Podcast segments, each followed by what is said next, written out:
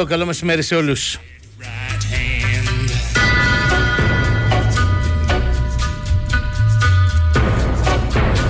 Ανάρχος και Ζόμπρος είναι στην Κωνσταντά του ήχου και τις μουσικές επιλογές. money get you some.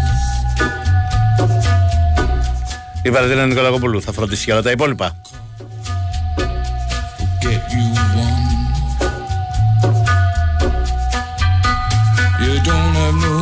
Self-respect. You feel like an insect. Ο Νικόλας βαράει τις καμπανίτσες του. Because here he comes through the ghettos and the barrio and the barry and the slum. His shadow is cast wherever he stands. Stacks of green paper in his red right hand. Και το Fast and Curious είναι και σήμερα μαζί σας σε έξτρα έκδοση, διπλή, μέχρι τις 4.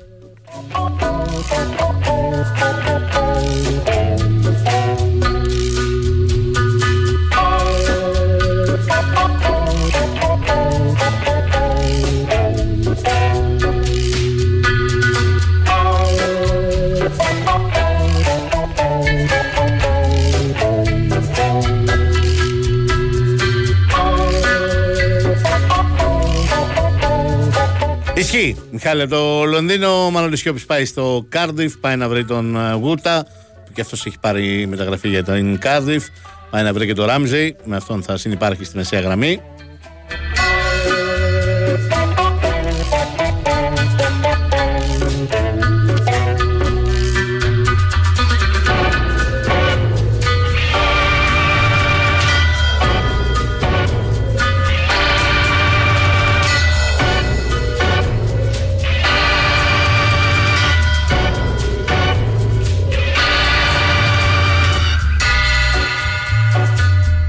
Μας τα κάλεσε χθες ο Άρης για να κάνουμε το απόλυτο. You'll see him in your nightmares. You'll see him. Και είναι από αυτές τις φορές που το κρίμα δεν είναι δημοσιογραφική υπερβολή. Δεν είναι ότι ε, ε, πιέστηκε ο Άρης, δεν είναι ότι ήταν σε καμία των περιπτώσεων χειρότερος από την Άμμο Κιέβο. Στο πρώτο μάτι ήταν πολύ καλύτερος από την Άμμο Κιέβο. Χθες ήταν ισορροπημένο παιχνίδι. Θα μπορούσε και χθες να έχει πάρει την, του- τουλάχιστον την ισοπαλία στη διάρκεια των 90 λεπτών και να την έχει πάρει την πρόκληση πολύ. Πάμε στην παράταση ή στα πέναλτι. Στην παράταση φαινόταν ότι αυτός είναι που θα φτάσει στην ισοφάριση. Άρα έγινε η ανοησία και έμεινε με 10 παίχτες. Designed and directed by his red right hand. Στα πέναλτι δεν στάθηκε τυχερό, ικανός, ό,τι θέλετε πείτε. Και κάπως έτσι μ, αποκλείστηκε ενώ είχε μια υπερβατική πρόκριση στα χέρια του.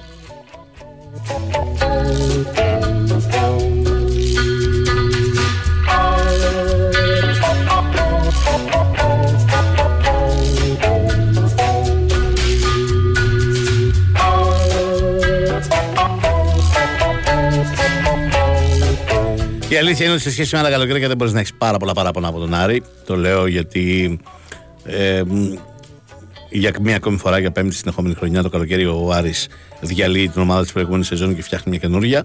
Αυτή τη φορά το έκανε όσο πιο γρήγορα και πιο οργανωμένα μπορούσε. Παρουσιάστηκε αρκετά έτοιμος, τουλάχιστον στα δεύτερα παιχνίδια, όχι σε αυτά με την Αραράτ. Αλλά με την Αραράτ ήταν ένα πολύ χαμηλό εμπόδιο που το ξεπέρασε. Στα δεύτερα παιχνίδια με την Δυναμό Κιέβου εμφανίστηκε αρκετά έτοιμος, αλλά δεν το έφτασε. Ε, Οκ, okay, θα ήταν πάρα πολύ δύσκολο να μ, ακόμα και αν πέρναγε την Δυναμό Κιέβου μετά να καταφέρει με την Μπασακσεχίρ που είναι μια πανάκριβη και πάρα πολύ καλή ομάδα.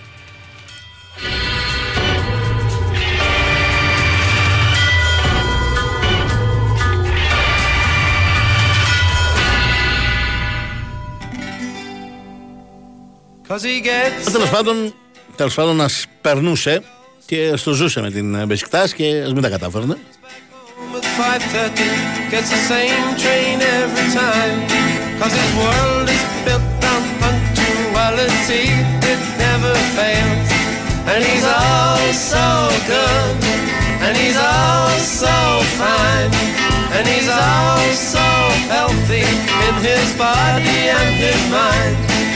a well-respected man about town Doing the best things so conservatively Τουλάχιστον τα κατάφεραν οι άλλοι δύο. Χθες το βράδυ βάλαμε και τρίτη ομάδα οριστικά και αμετάκλητα στους ευρωπαϊκούς ομίλους. Θυμίζω πέρυσι είχαμε βάλει μόνο μία, τον Ολυμπιακό, στο Conference League. Φέτος έχουμε βάλει ήδη τρεις και έχουμε την προσδοκία στο ζευγάρωμα του Πάοκ με την Σκοτσέζικη Χάρτ, με πρώτο παιχνίδι στο Εδιμβούργο και Ρεβάνς στην Τούμπα, να βάλουμε και τέταρτη ομάδα στους ομίλους. Συνεπώς, πέρα από τα εναπομείνοντα 9 μαζί με το αυριανό Τσάικ με την δυνάμω Ζάγκρε παιχνίδια για τα προγραμματικά να έχουμε τουλάχιστον άλλα 24 κατά τη διάρκεια της φάσης των ομίλων. Και βλέπουμε ποιοι θα μπορούν και θα έχουν πιθανότητες να περάσουν από τον όμιλο και να συνεχίσουν και στα νοκάουτ του 2024 άρα μιλάμε για το λιγότερο άλλα 33 ευρωπαϊκά παιχνίδια την φετινή σεζόν για τις ελληνικές ομάδες 33 μάτια τα οποία θα προσπαθήσουμε να μαζέψουμε όσο περισσότερε νίκε, όσο περισσότερε ισοπαλίε γίνεται. Δεν είναι να φτάσουμε στην 10 θέση, η οποία την δηλαδή όταν έχουμε 5 ομάδε στην Ευρώπη όπω Πια, αν βάλουμε και τον Πάο στην φάση των ομίλων, είναι ένα, δεν θα είναι ένα όρθωτο σενάριο. And he goes to the regatta He adores the girl next door Cause he's dying to get at her. But his mother knows the best about the matrimonial snakes Cause he's all so good And he's all so fine. And he's all so healthy In his body and his mind. He's a well-respected man about town. Doing the best things so conservatively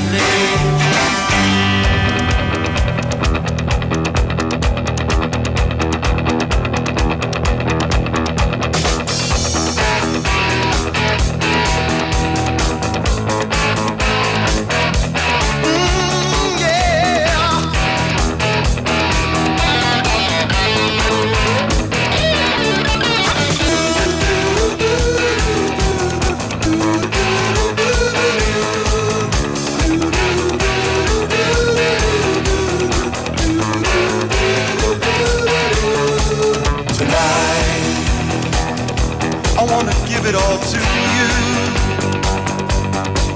In the darkness, there's so much I wanna do. And tonight, I wanna lay it at your feet. Cause girl, I was made.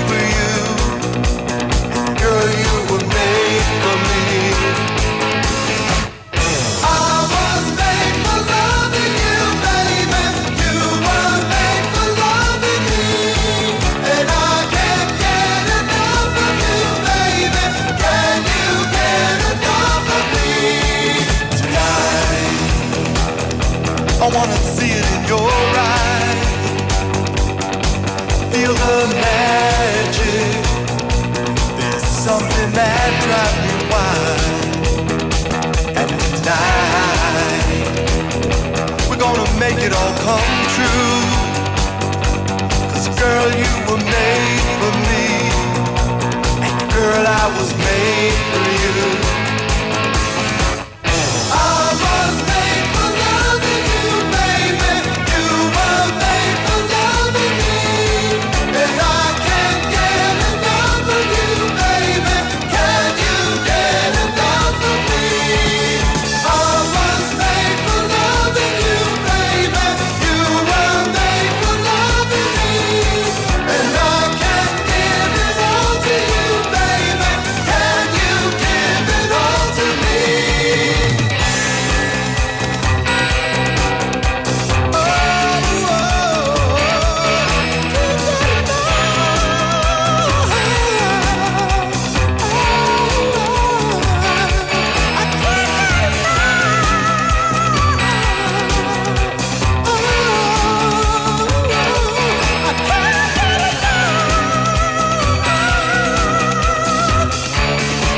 Είναι δύσκολο, με ρωτάνε αρκετοί φίλοι ποιες είναι οι χώρες που κυνηγάμε. Ναι, δεν λέω ότι είναι ακόμα για να βάλουμε τέσσερις ομάδες στους ομιλού. Δεν λέω ότι είναι εύκολο να τα καταφέρουμε. Προφανώς και είναι δύσκολο.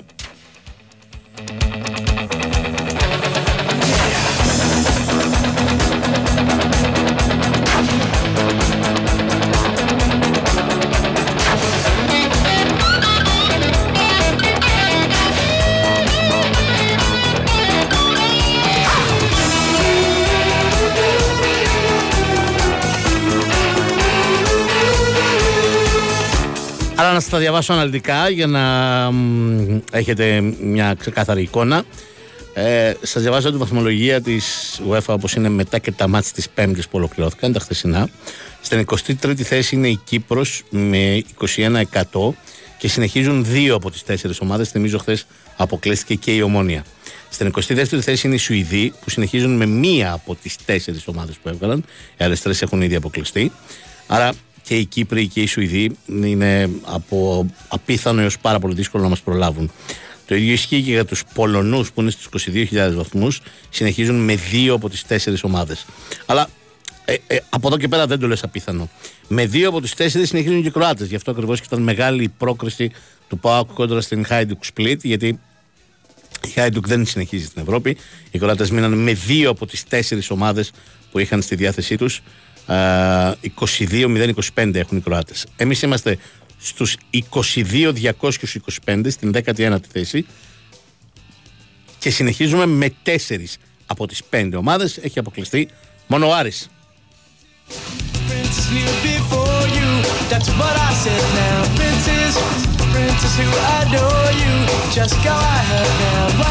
one said he wants to buy you. Αυτούς που κυνηγάμε τώρα, δηλαδή αυτούς που είναι στο 18, στο 17, στο 16, στο 15. Εκεί θέλουμε να φτάσουμε στο 15, άντα να πούμε και το 14. Μην τυχόν και προλάβουμε το 14, αλλά δεν νομίζω ότι το προλαβαίνουμε. Ε, στο 18 λοιπόν είναι οι Τσέχοι. Πολύ δύσκολο. Έχουν 24-0-50. Δηλαδή έχουν σχεδόν 2.000 βαθμούς πάνω από εμάς και συνεχίζουν με τρεις από τις τέσσερις ομάδες τους. Το ίδιο δύσκολο είναι να προλάβουμε και τους Δανούς. Έχουν 24-8-25 και συνεχίζουν με τρεις από τι τέσσερις. Πιο εύκολα είναι τα πράγματα με τους Ισραηλινούς. Ναι, μεν έχουν 25.125 βαθμούς, αλλά συνεχίζουν με δύο από τις τέσσερις ομάδες. Και επίσης αρκετά δύσκολο είναι να προλάβουμε τους Κροάτες, οι οποίοι έχουν 25.300 και συνεχίζουν με τέσσερις από τις πέντε ομάδε. Τους Ουκρανούς, συγγνώμη, τους Κροάτες που συνεχίζουν με τέσσερις από τις πέντε ομάδες. Εδώ ήταν πολύ σημαντικό να έχει μείνει έξω η Δυνάμο Κιέβου και να έχει περάσει ο Άρης, γιατί αυτό θα σήμαινε πρώτον ότι εμείς θα συνεχίζαμε με πέντε στις πέντε και οι Κροάτες με τρεις στις πέντε και θα είχαμε πάρει και το μπόνους από μια ισοπαλία, μια νίκη, δεν θα έχει κάνει ο Άρης για να περάσει και δεν θα είχαν πάρει τον πόνους της νίκης οι Ουκρανοί. Αλλά τέλος πάντων αυτή είναι η πραγματικότητα. Με 14η να είναι η Νορβηγία, που την έχει εκτοξεύσει τα τελευταία χρόνια η Νορβηγία που συνεχίζει με τρεις από τις τέσσερις ομάδες στην, ε, στις ευρωπαϊκές διοργανώσεις και έχουν 26.000 βα, βαθμούς.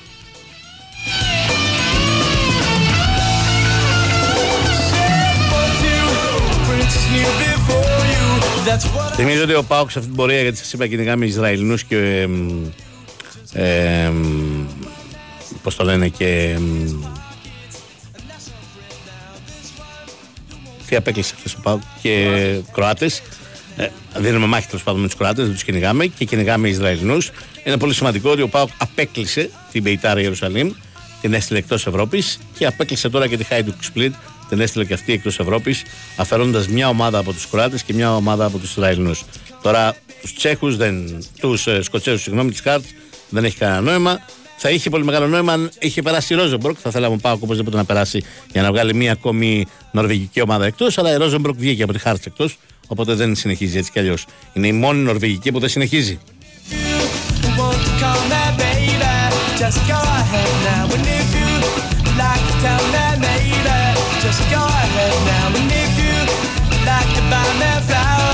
Ισχύει ότι έχουμε μαζέψει φέτος περισσότερους βαθμούς από πέρυσι ήδη και έχουμε να παίξουμε τουλάχιστον άλλα 33 μάτς οπότε θα είναι μια πάρα πολύ καλύτερη χρονιά. Δεν υπάρχει παραμικρή αμφιβολία πάρα πολύ καλύτερη από την περσινή. Πιθανότατα θα είναι η καλύτερη μας χρονιά την τελευταία πενταετία αλλά εκεί που έχουμε φτάσει δεν φτάνει αυτό. Χρειαζόμαστε μια υπερβατική σεζόν.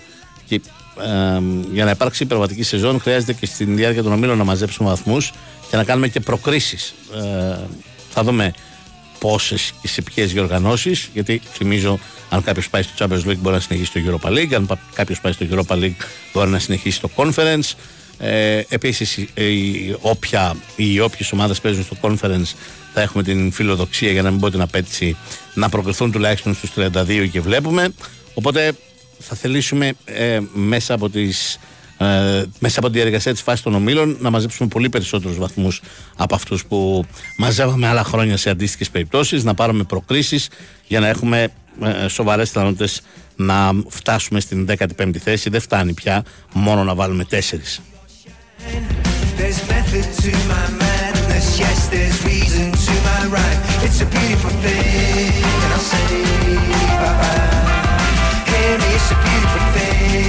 τέσσερι.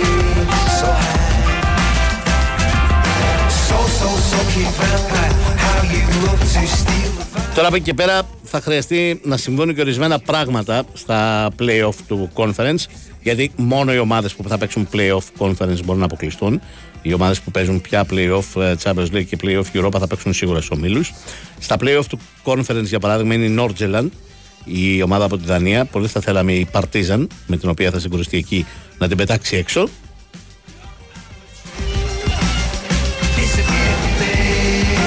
Στα playoff του conference είναι η Bodo η ομάδα από την Νορβηγία παίζει με την Σέψη. Δεν μπορώ να φανταστώ πώ θα την πετάξει έξω η Σέψη, αλλά και αυτό πολύ θα το θέλαμε.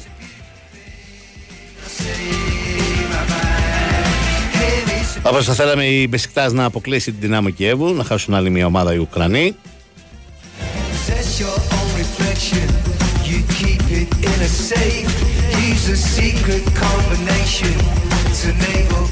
Όπω θέλουμε η Λίλ να αποκλείσει την Ριέκα, να μην συνεχίσει και αυτή σε ομίλους, να χάσουν άλλη μια ομάδα οι Ουκρανοί. Όπως θα θέλαμε η Μπραν από την Νορβηγία να αποκλειστεί από την Αλκμαρ από την Ολλανδία, να χάσουν κι άλλη ομάδα οι Νορβηγοί.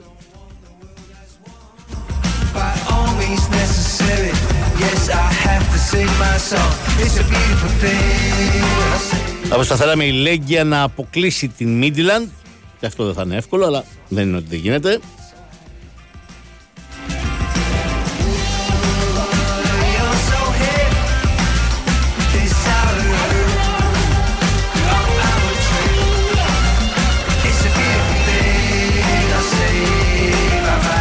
Και αυτός είναι και ο λόγος που για να έχουμε μια ολοκληρωμένη.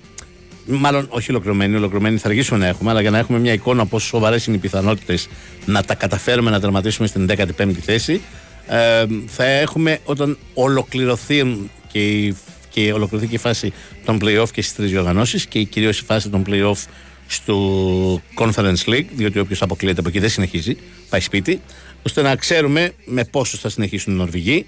Για παράδειγμα, οι Νορβηγοί σήμερα έχουν τρεις στις τέσσερις, αλλά αν κάνουν δύο αποκλεισμούς ε, στα playoff του conference που παίζουν δύο ομάδες τους, θα μείνουν με μία στις τέσσερις και άρα θα είναι πια, αν εμείς έχουμε βάλει τέσσερις ομάδες ομίλους, εφικτό να τους προλάβουμε. Ε, το ίδιο ισχύει και για τους ε, Δανούς. Και αυτοί συνεχίζουν με τρεις τέσσερις, αλλά έχουν δύο ομάδες στα playoff του conference.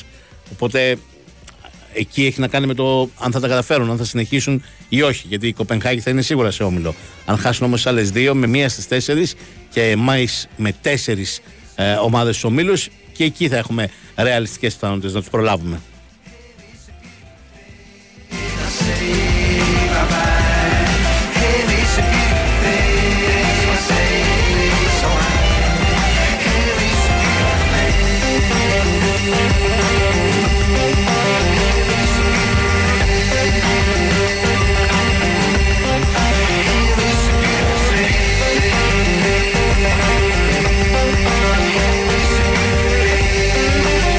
Όπως επίσης χρειαζόμαστε αποτελέσματα ε, στα επόμενα παιχνίδια.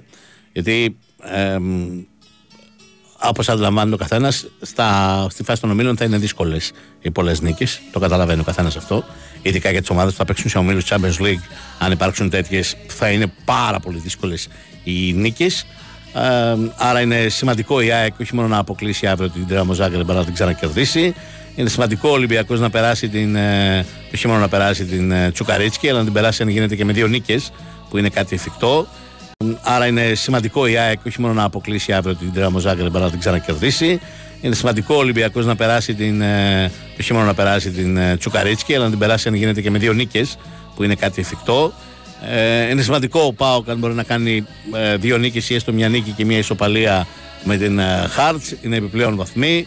Ε, είναι σημαντικό ο Παναθηναϊκός να κάνει βαθμούς με την Πράγκα. Αυτά τα παιχνίδια που έχουμε δηλαδή να παίξουμε ε, ακόμη και που δεν είναι τέτοιας δυσκολίας όπως είναι αυτά που θα βρούμε στη φάση των ομίλων. Καλό είναι να μας προσθέσουν κι άλλες νίκες. Ήδη έχουμε κάνει 8, είμαστε στο 8-5-3. Όχι, συγγνώμη, στο 9-5-2 είμαστε μέχρι τώρα. Ε, που είναι σίγουρα μια καλή συγκομιδή. Αλλά εδώ τώρα στα προγραμματικά, σε αυτούς τους εναπομείναντες 9 αγώνες για τις ελληνικές ομάδες στα προγραμματικά, ε, καλό θα, θα ήταν να μπορέσουμε να βρούμε 5, 6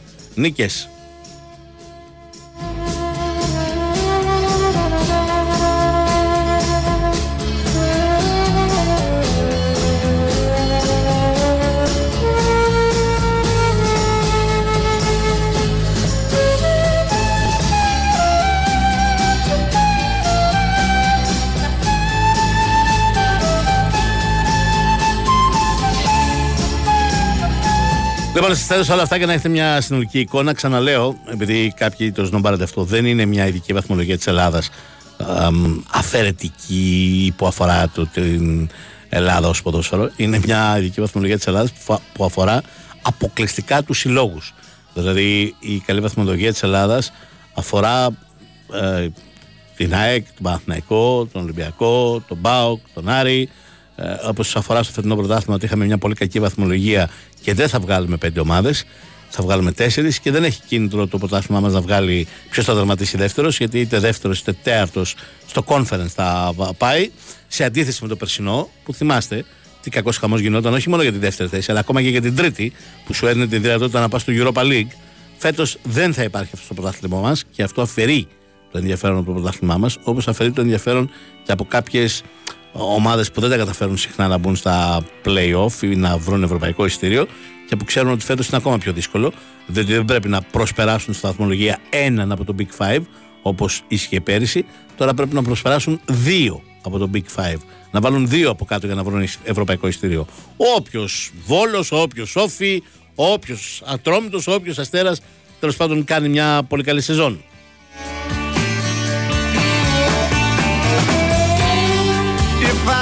Αυτή η ειδική βαθμολογία της UEFA της Ελλάδας στην UEFA αλλάζει, βελτιώνει πολύ το ελληνικό πρωτάθλημα, ανάλογα με το ποια θέση έχουμε. Σας εξήγησα τους λόγους για τους οποίους το κάνει πολύ πιο ανταγωνιστικό. Ένα. Δεύτερον, βοηθάει πολύ περισσότερο τις ελληνικές ομάδες. Ε, ξαναλέω, είναι άλλο αυτό που μας συνέβη φέτος και άλλο αυτό που μας συνέβη πέρυσι. Πέρυσι, γιατί βγάλαμε μόνο μία στις τέσσερις, γιατί μόνο μία ο Ολυμπιακός που εν τέλει έπαιξε ο Μίλους Conference, είχε την δυνατότητα να κάνει λάθος το καλοκαίρι. Δηλαδή να κάνει έναν αποκλεισμό και να συνεχίσει. Οι άλλες τρεις πέρυσι, αν έκαναν ένα λάθος, πήγαιναν σπίτι, γιατί έπαιζαν όλες στο Conference. Το ίδιο θα συμβεί και του χρόνου. Φέτος οι τρεις που ήδη έχουν περάσει σε όμιλο έχουν περάσει γιατί ακριβώς δεν χρειάζονται να κάνουν τρία στα τρία. Ε, επειδή οι δύο έπαιζαν προγραμματικά Champions League, η πρωταθλήτρια επί της ουσίας, ακόμα και αν κάνει δύο αποκλεισμούς, είχε εξασφαλισμένη θέση σε όμιλο, στο conference. Η Δευτέρα Αθλήτρια χρειαζόταν να κάνει μόνο μία πρόκληση για να παίξει ο Μίλου. Την έκανε ο Παναθηναϊκός με την Νύπρο.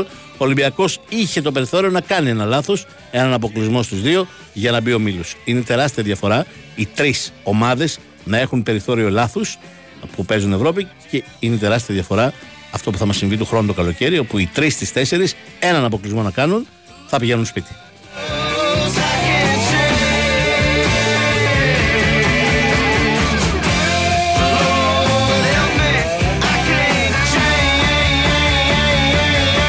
Άρα αυτή η ειδική βαθμολογία της Ελλάδας στην UEFA δεν είναι μια βαθμολογία που αφορά την χώρα, αφορά τους συλλόγους, αφορά το πρωτάθλημά μας, αφορά την δυνατότητα να μεγαλώσουν τον μπάτζετ τους, αφορά την δυνατότητά τους να διακριθούν, αφορά τη δικιά μας δυνατότητα των φίλων του ποδοσφαίρου να δούμε ομάδες ευρωπαϊκές στο ελληνικό ποδόσφαιρο, στα ελληνικά γήπεδα, συγγνώμη, ε, καθ' όλη τη διάρκεια της σεζόν και ούτω καθεξής.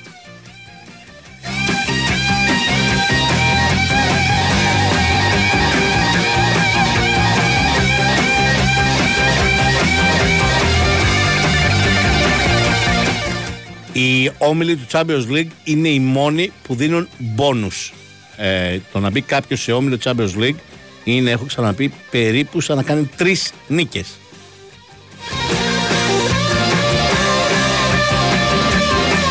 Και είναι ο μοναδικός όμιλος που δίνει πόνου. Το να μπει σε όμιλο Europa ή να μπει σε όμιλο Conference δεν παίρνεις κανένα πόνου. Παίρνεις τους βαθμούς που παίρνεις από τις νίκες και τις οπαλίες που κάνεις για να προκριθείς.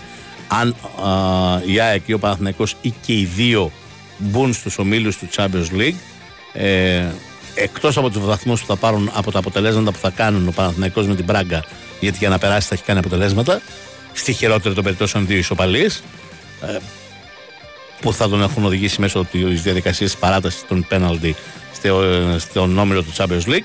Άρα θα πάρει βαθμούς έτσι κι αλλιώς και από αυτές τις δύο ισοπαλίες. Το ίδιο και η ΑΕΚ για να περάσει στο όμιλο του Champions League θα ε, έχει αποκλείσει την Δυνάμο Ζάγκρεπ και θα έχει κάνει αποτελέσματα και με την Adverb για να την αποκλείσει. Αυτομάτως μετά από αυτούς τους βαθμούς θα προσθέσουν και τους βαθμούς στη συμμετοχή στο όμιλο του Champions League. Αν είναι και οι δύο, θα είναι σαν να έχουμε κάνει άλλες έξι νίκες σαν ελληνικό ποδόσφαιρο. Αν είναι η μία από τις δύο, θα είναι σαν να έχουμε κάνει άλλες τρεις νίκες.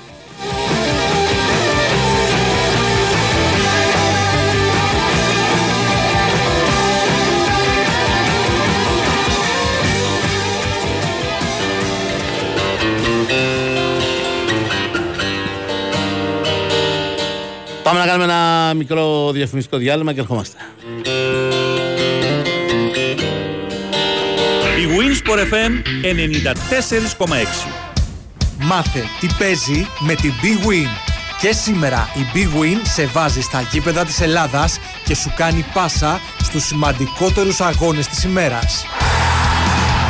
Ώρα πρόκλησης για την ΑΕΚ, ώρα πρεμιέρας για το πρωτάθλημα. Ζήστε όλη την ποδοσφαιρική δράση στον Big Wins for FM 94,6. Συντονιστείτε το Σάββατο για να μην χάσετε ούτε φάση από την προσπάθεια της ΑΕΚ να τελειώσει τη δουλειά απέναντι στην Δυνάμω. Μετά το υπέρ της 2-1 στο Ζάγκρεμ, η Ένωση υποδέχεται στις 10 παρατέταρτο τους Κροάτες με στόχο το αποτέλεσμα που θα τη στείλει στα play-off του Champions League και ένα βήμα πιο κοντά στα αστέρια. Νωρίτερα μπαίνουμε σε ποδοσφαιρικό κλίμα με την αναμέτρηση Πας Γιάννηνα Κηφισιά στις 8 για την πρώτη αγωνιστική του πρωταθλήματος με το κυρίως μενού να σερβίρεται την Κυριακή με τρία παιχνίδια. Η αυλαία ανοίγει στις 7.30 με τον Όφη να φιλοξενεί τον Άρη, ενώ μισή ώρα αργότερα παίζουν Πάο Καστέρας Τρίπολης και το πρόγραμμα ολοκληρώνεται με το μάτσο Ολυμπιακός Πανσεραϊκός στις 10. Όπως πάντα, το τρίτο ημίχρονο παίζεται στο στούντιο για ρεπορτάζ, σχόλια και εκπομπές επικοινωνίας με τους ακροατές. Στην κορυφαία αθλητική συχνότητα της χώρας, στον Big Wins for FM 94,6. Αυτοί ήταν οι μεγαλύτεροι αγώνες της ημέρας. Χοργία ενότητας Big Win. Επιτρέπεται σε άνω των 21.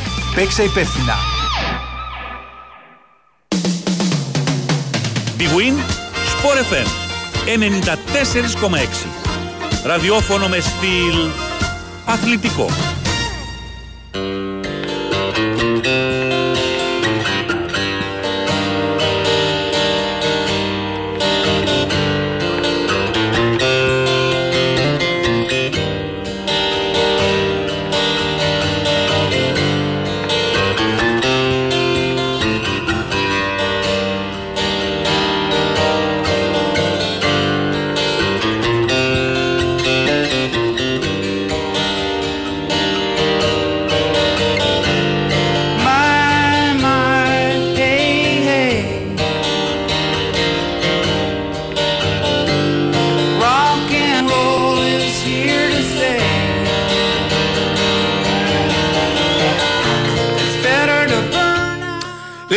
Λοιπόν, να συζητήσουμε τώρα και για τον Ολυμπιακό που βλέπω ότι στέλνετε πάρα πολλά μηνυματάκια.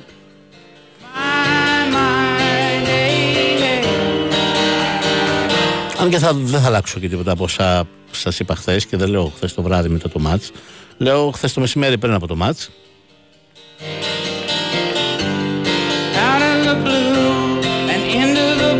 Ή από ό,τι σας έλεγα από τις αρχές Ιουλίου, όταν ξέραμε πια ότι ο Κορδόνη και ο Μαρτίνεθ θα τρέξουν το project Ολυμπιακός. And once you're gone, you can't ever come back. When you're out of the blue and into the black. Ξαναλέω λοιπόν νόημα σε αυτά τα παιχνίδια του Ολυμπιακού που δίνει τώρα έχει να βλέπουμε την κυρίως την ατομική α, απόδοση κάποιων ποδοσφαιριστών και όχι την ομαδική απόδοση γιατί αυτός ο Ολυμπιακός που είδαμε στα παιχνίδια με την Γκενκ ήταν πάνω κάτω ένας one-off Ολυμπιακός που δεν θα έχει σχέση με τον Ολυμπιακό του Σεπτεμβρίου. Αυτό δεν σημαίνει κατά ανάγκη ότι ο Ολυμπιακός του Σεπτεμβρίου θα είναι μια πάρα πολύ καλή ομάδα. Δεν λέω αυτό. Δεν λέω ότι ο Ολυμπιακός του Σεπτεμβρίου θα πετάει.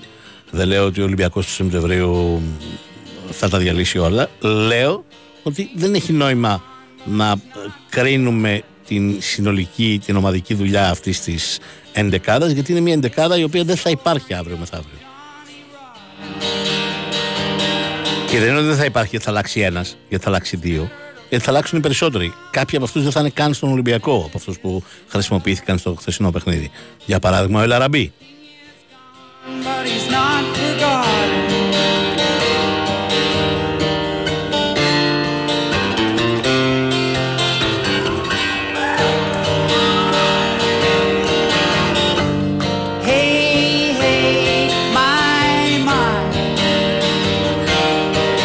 Προφανώς και ο Ολυμπιακός χθες δεν ήταν καλός, ειδικά στο πρώτο μήχρονο. die. There's more to the picture. Στην πραγματικότητα θα έλεγα ότι δεν ήταν καλός για 60 εκεί ε, περίπου λεπτά. Περίπου 60 λεπτά.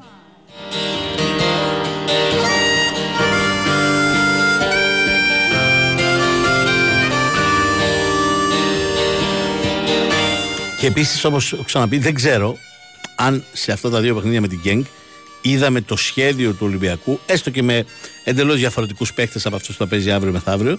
Είδαμε το σχέδιο του Μαρτίνεθ για τον Ολυμπιακό που θέλει να βλέπει.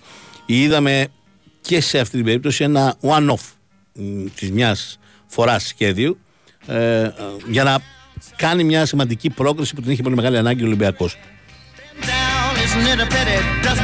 Θέλω να πω, δεν ξέρω αν αυτός είναι ο τρόπος παιχνιδιού που θέλει ο Μαρτίνεθ να καθιερώσει τον Ολυμπιακό. Έχω σοβαρές αμφιβολίες γι' αυτό. Νομίζω ότι θα είναι αρκετά διαφορετικός από αυτόν που είδαμε σε αυτά τα δύο πρώτα παιχνίδια. Αλλά δεν μπορώ να το πω με σιγουριά. Νομίζω ότι ο Μαρτίνεθ σε αυτά τα παιχνίδια δεν, δεν μπήκε στη διαδικασία να εκπαιδεύσει την ομάδα σ- με όλους τους τρόπους με τους οποίους θέλει να την βλέπει να αγωνίζεται. Μπήκε στη διαδικασία να βρει έναν τρόπο ώστε η ομάδα να μπορέσει να πάρει την πρόκληση. Looking so pretty, cool cat looking for a kitty. Gonna look in every corner of the city till I'm wheezing like a bus. Και το λέω αυτό όχι μόνο για τον τρόπο που είδαμε τον Ολυμπιακό να παίζει χθες, που ε, για να είμαι ειλικρινή σε σχέση με το πρώτο μάτς, ανεξάρτητα αν στο πρώτο κέρδισε και χθες αναδέχτηκε ισόπαλο, είδαμε καλύτερα πράγματα χθες από ότι στο πρώτο παιχνίδι σε επίπεδο οργάνωσης της ομάδας.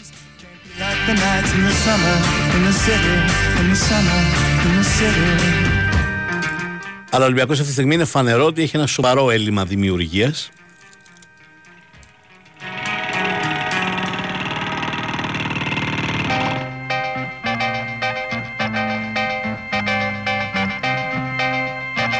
Που έχει να κάνει με πάρα πολλά ζητήματα. Αυτό το ε, έλλειμμα δημιουργίας έχει να κάνει και με την ποιότητα των ποδοσφαιριστών, έχει να κάνει και με τον συγχρονισμό και συντονισμό τους, διότι αλλάζουν συνεχώς. People looking half dead, walking on the sidewalk harder than a match head. But now it's a different world. Υπάρχουν όμως διαφορετικά πράγματα που ξεχωρίζεις σε αυτόν τον Ολυμπιακό, όπως ξεχωρίζεις ότι υπάρχει μια, μια καλή διάθεση, ένα καλό κλίμα, μια ψυχολογία ομάδας που σιγά σιγά χτίζεται και την οποία δεν την είχε που δεν είχε την περσινή σεζόν.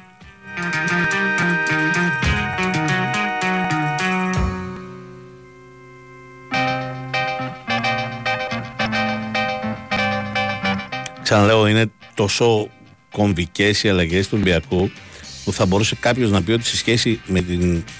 Όχι με την προηγούμενη σεζόν ολόκληρη, αλλά με, σε σχέση με την ομάδα των play-off, ας πούμε. Να δώσω ένα παράδειγμα. Δηλαδή την ομάδα που έπαιζε ποδόσφαιρο πριν τέσσερις μήνες ε, στον Ολυμπιακό. Ε, τα περισσότερα από τα σημεία αναφοράς της δεν είναι καν εκεί.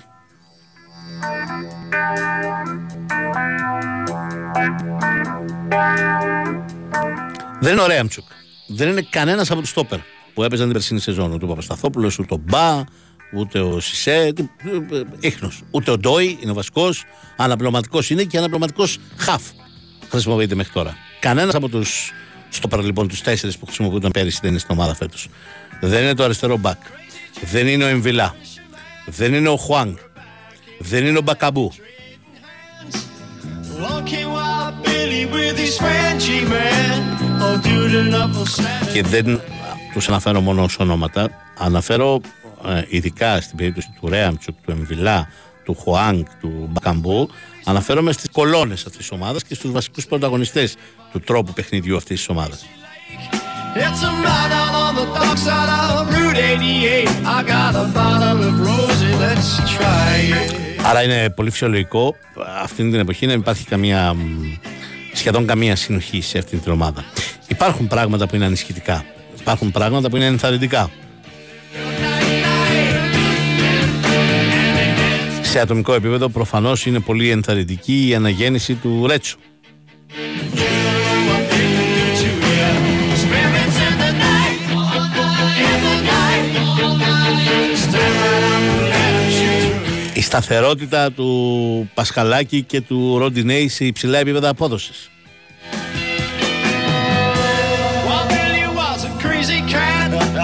And he shook some dust out of his coonskin cap. He said, "Trust some of this; it'll show you where you're at, or at least it'll help you to feel it." Ναι, προφανώς δεν σκίζει ο Κίνη μέχρι τώρα.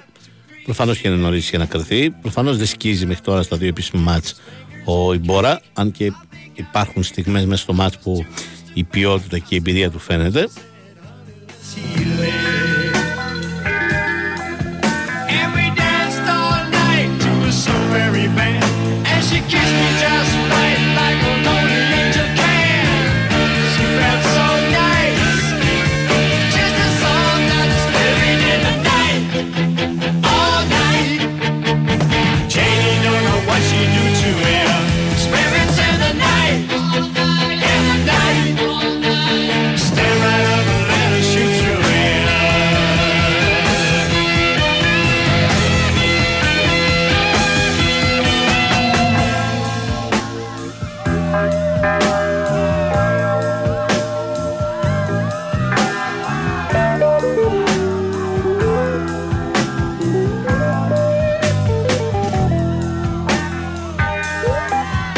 Αυριανό μάτς του Παναθηναϊκού αναβλήθηκε επειδή ακριβώς για λόγους της αστυνομίας γιατί ακριβώς την ίδια ώρα παίζει το ΑΕΚ Δυνάμο Ζάγκρεπ. Αυτός ήταν ο λόγος αναβολής και μ, γι' αυτό δεν θα γίνει το μ, αυριανό μάτς του Παναθηναϊκού.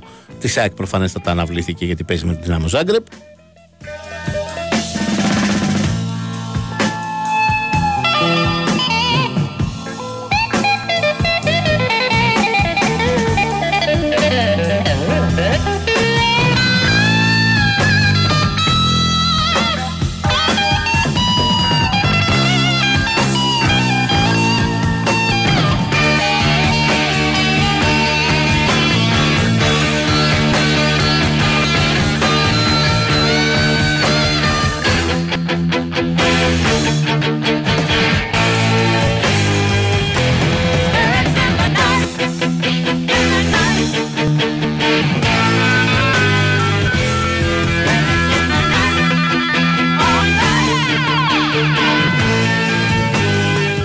Θέλω να σας πω ότι είναι γνώρισμα χαρακτηριστικό, γι' αυτό έλεγα από τι αρχέ του καλοκαιριού ότι οι φίλοι του Ολυμπιακού φέτος και για τις μεταγραφές, αλλά και για το, την ομάδα χρειάζεται να κάνετε πολύ μεγάλη υπομονή μέχρι να αρχίσει να κρίνετε.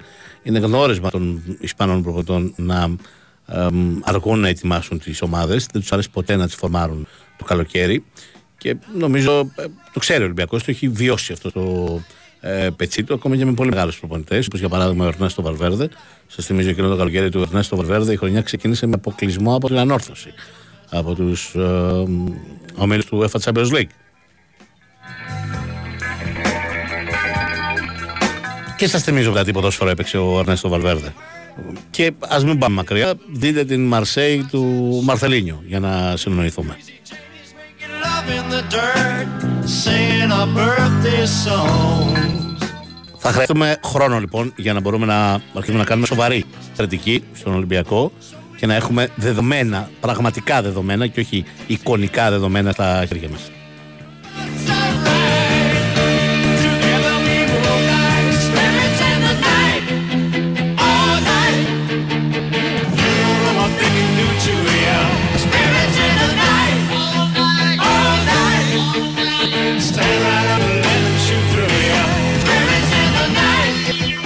Ξέρω ότι ε, σας αρέσει η γκρίνια, δεν λέω να την κάνετε στην άκρη. Ε, Ωραία είναι και η γκρίνια, ωραία είναι και η κριτική. Αλλά να έχει κάποιο νόημα, ρε παιδί μου, δηλαδή ε, να μην κριτικάρουμε κάτι που ε, ε, δεν θα υπάρχει.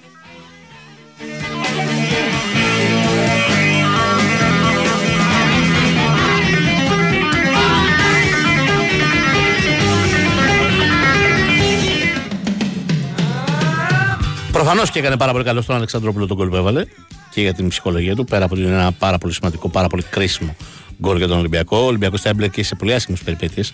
Αν α, γνώριζε τον αποκλεισμό χθες στο Βέλγιο από την Γκένκ. Το λέω αυτό γιατί τώρα έχει μπροστά του. Καταρχάς, με την πρόκριση αυτή εξασφάλισε δεδομένα συμμετοχής σε Ευρωπαϊκό Όμιλο. Και έχει μπροστά του την ε, Τσουκαρίτσκι, που, οκ, όσο και αν είναι μια ομάδα μ, που χρειάζεται την προσοχή της, δεν είναι ένα πολύ υψηλό εμπόδιο. Αν ο Ολυμπιακός είχε αποκλειστεί χθες, πρώτον, δεν θα είχε το περιθώριο λάθους στα playoff του Europa Conference, θα έπρεπε να προχωρηθεί. Και δεύτερον, εκεί, στα playoff του Conference, θα συναντούσε την Αδάνα Σπορ, μια ομάδα από την Τουρκία που έχει πολύ ποιοτικό ρόστερ και πολύ ποιοτική ομάδα και δεν θα ήταν καθόλου εύκολη υπόθεση με τον Ολυμπιακό μάλιστα να έχει τεράστια πίεση σε αυτό το ενδεχόμενο να προκριθεί. Τώρα και το εμπόδιο που θα βρει μπροστά του είναι χαμηλότερο και σίγουρα χαμηλότερο επίπεδο από αυτόν και ε, δεν έχει αυτή την τεράστια πίεση γιατί την συμμετοχή στους ομίλους του Ευρωπαϊκού στην επόμενη σεζόν την εξασφάλισε παρεπιπτόντως για 13η συνενεχόμενη χρονιά ο Ολυμπιακός θα παίξει σε Ευρωπαϊκούς ομίλους.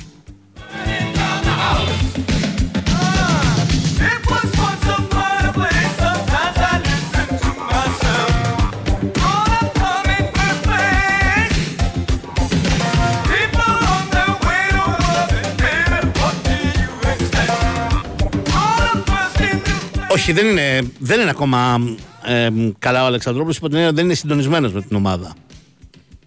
Μην τα μπερδεύουμε, είχε μεγάλη διάθεση, είχε πολύ πάθος, είχε πάρα πολύ ενέργεια, όλα αυτά τα είχε στο παιχνίδι, αλλά δεν, δεν συμφωνώ μαζί σου ότι πήγε και άλλαξε την εικόνα του Ολυμπιακού, σε καμία των περιπτώσεων.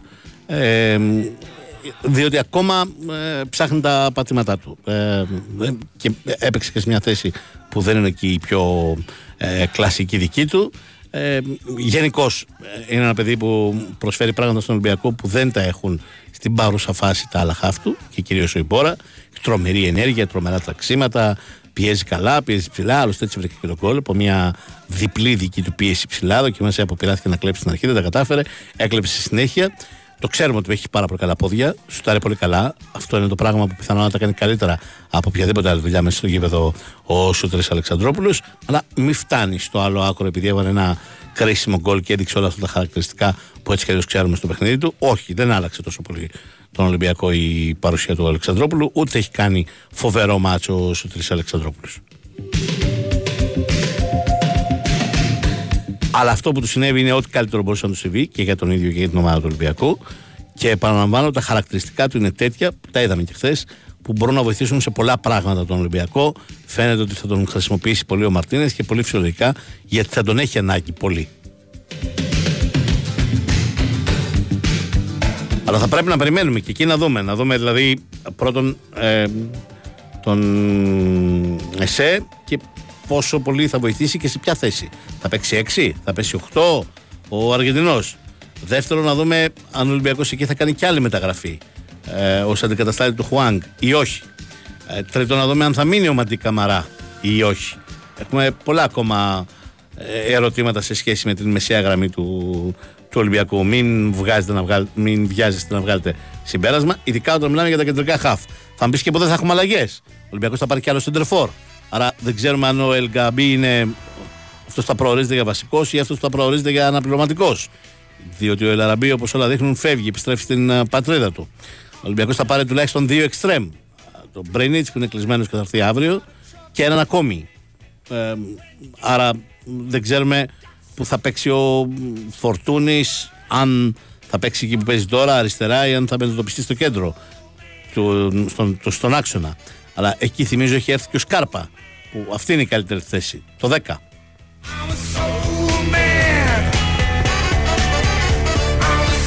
Καρβάλιο μπορεί να έκανε μια καλή προετοιμασία, αλλά στην πορεία της σεζόν από εδώ και στο εξής δύσκολα θα είναι βασικός.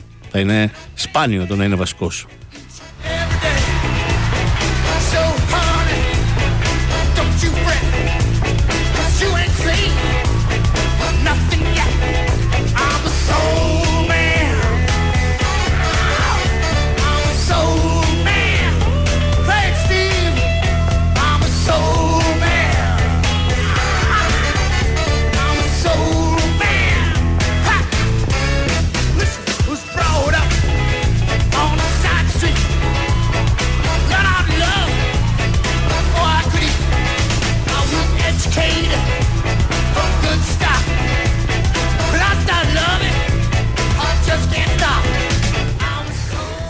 Μιλήσουμε και για τον Μπάουκ. Για μένα αυτή ήταν η πιο σημαντική πρόκληση από όλες. Ε, ενώ για το ελληνικό ποδόσφαιρο, γιατί για τον Μπάουκ δεν υπήρχε περιθώριο λάθους και δεν υπάρχει περιθώριο λάθους.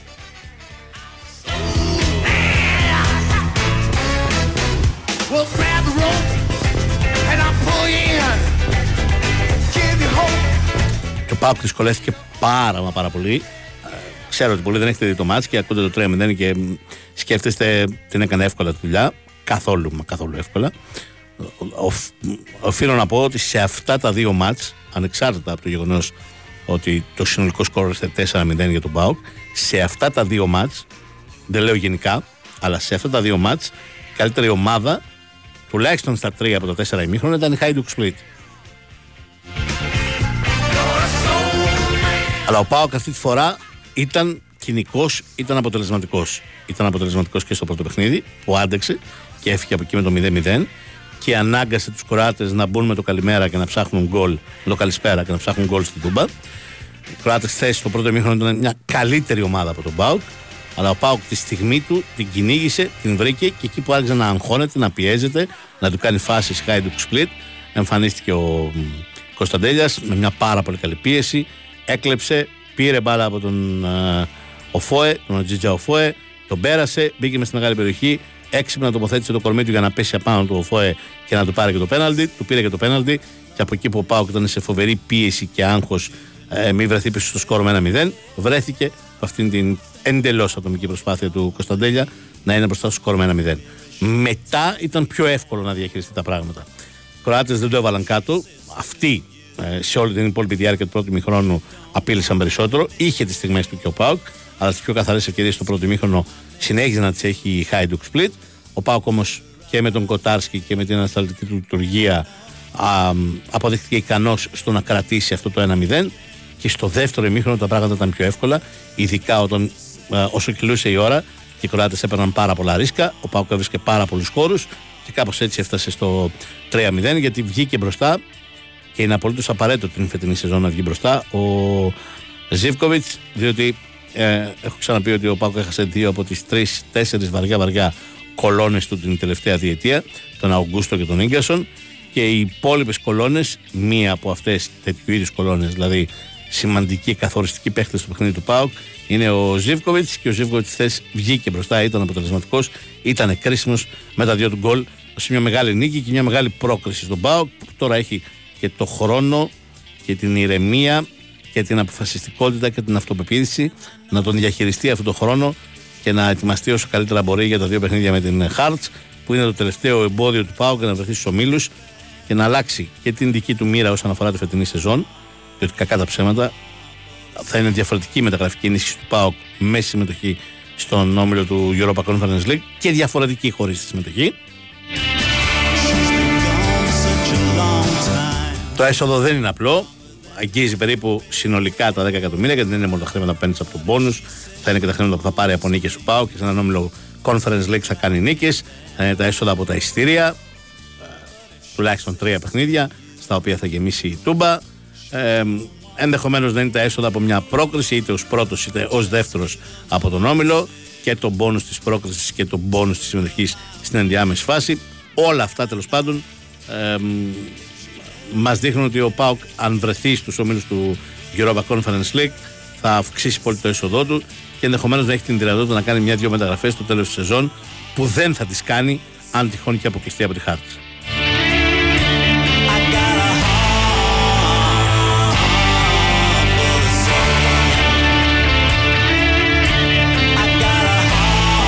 Δελτίο αθλητικών ειδήσεων και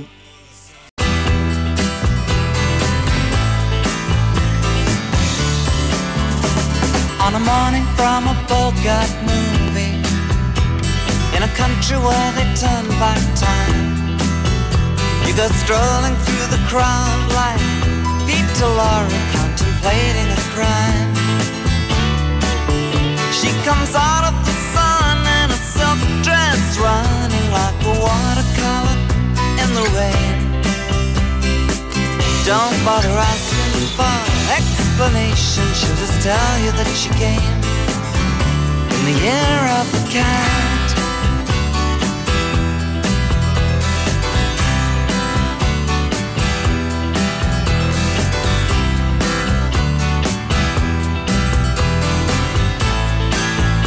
Επιστρέψαμε για να μ, συνεχίσουμε από εκεί που είχαμε μείνει από την πρόκληση του ΠΑΟΚ. Αυτή εδώ η βραδιά για τον ΠΑΟΚ μπορεί να αποδειχθεί η πιο σημαντική βραδιά.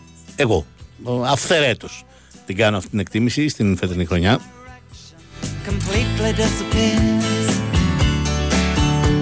By the blue tiled walls near the market Απαραίτητη προπόθεση βεβαίως για να συμβεί αυτό είναι να προσπεράσει και το εμπόδιο της Χάρτς. Αλλά αν το καταφέρει και αυτό, νομίζω ότι χθεσινή βραδιά, ξαναλέω, εγώ είχα μεγάλη ανησυχία για τον Πάουκ για αυτό το ζευγάρωμα με την Hajduk Split.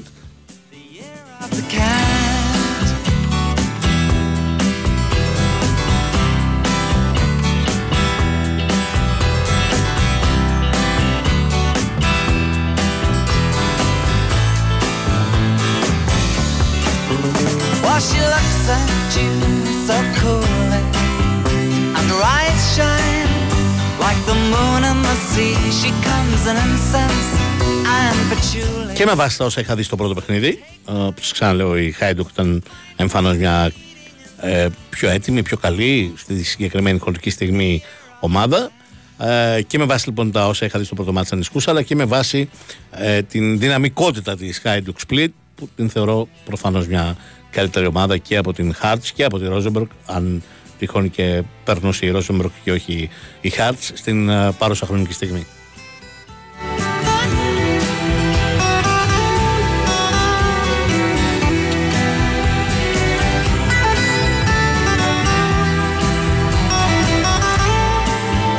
Όχι, καμία από τις δύο ελληνικές ομάδες δεν θα είναι στο τρίτο γκρουπ δυναμικότητας αν περάσουν στους ομίλους του Champions League.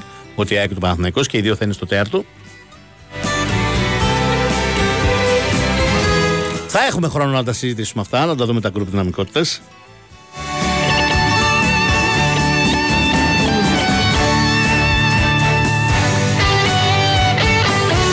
Ε, επίσης να ξέρετε ότι είναι υπερβολικό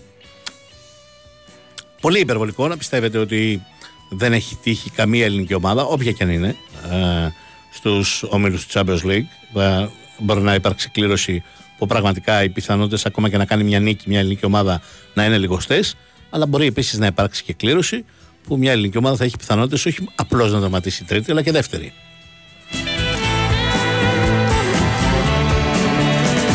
One morning comes and you're still with her. On the bus and the tourists are gone.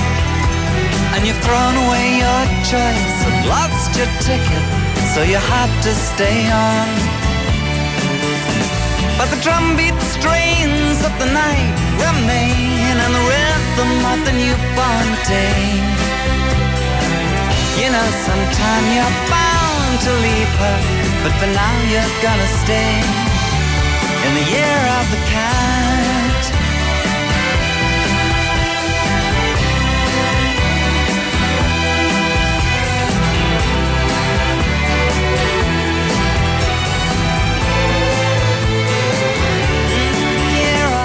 Για να συνοηθούμε, για να καταλάβετε και να το πω επί πρακτέου αυτό που σας ανέφερα, α μου πει κάποιος γιατί η ΑΕΚ ή ο Παναθηναϊκός αν περάσουν στους ομίλους Champions League, αν κλεωθούν σε έναν όμιλο όπου από το πρώτο γκρουπ δυναμικότητας θα πάρουν τη Φέγενορ. Από το δεύτερο γκρουπ δυναμικότητας θα πάρουν την Πόρτο. Και από το τρίτο γκρουπ δυναμικότητας θα πάρουν τη Σαχτάρ. Ε, δεν θα έχουν πιθανότητες να κάνουν κάτι σε αυτόν τον όμιλο. Είτε να τερματίσουν στην τρίτη ή να τερματίσουν στη δεύτερη θέση.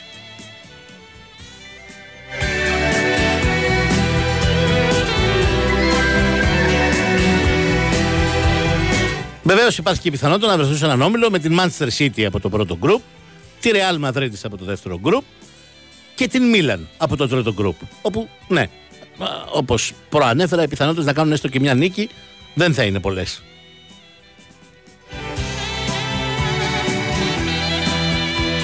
Αλλά τέλος πάντων ε, δεν είναι ε, σενάριο επιστημονικής φαντασίας ούτε εντελώς ανέφικτο ε, μια καλή ελληνική ομάδα σήμερα σε έναν όμιλο Champions League. Εγώ δεν λέω τώρα ούτε το ακραίο παράδειγμα του δυσκολότερου ομίλου που ανέφερα με Real City και Milan, ούτε το ακραίο παράδειγμα με τον ενδεχομένως ευκολότερο όμιλο που ανέφερα, Feyenoord, Πόρτο, Σαχτάρ.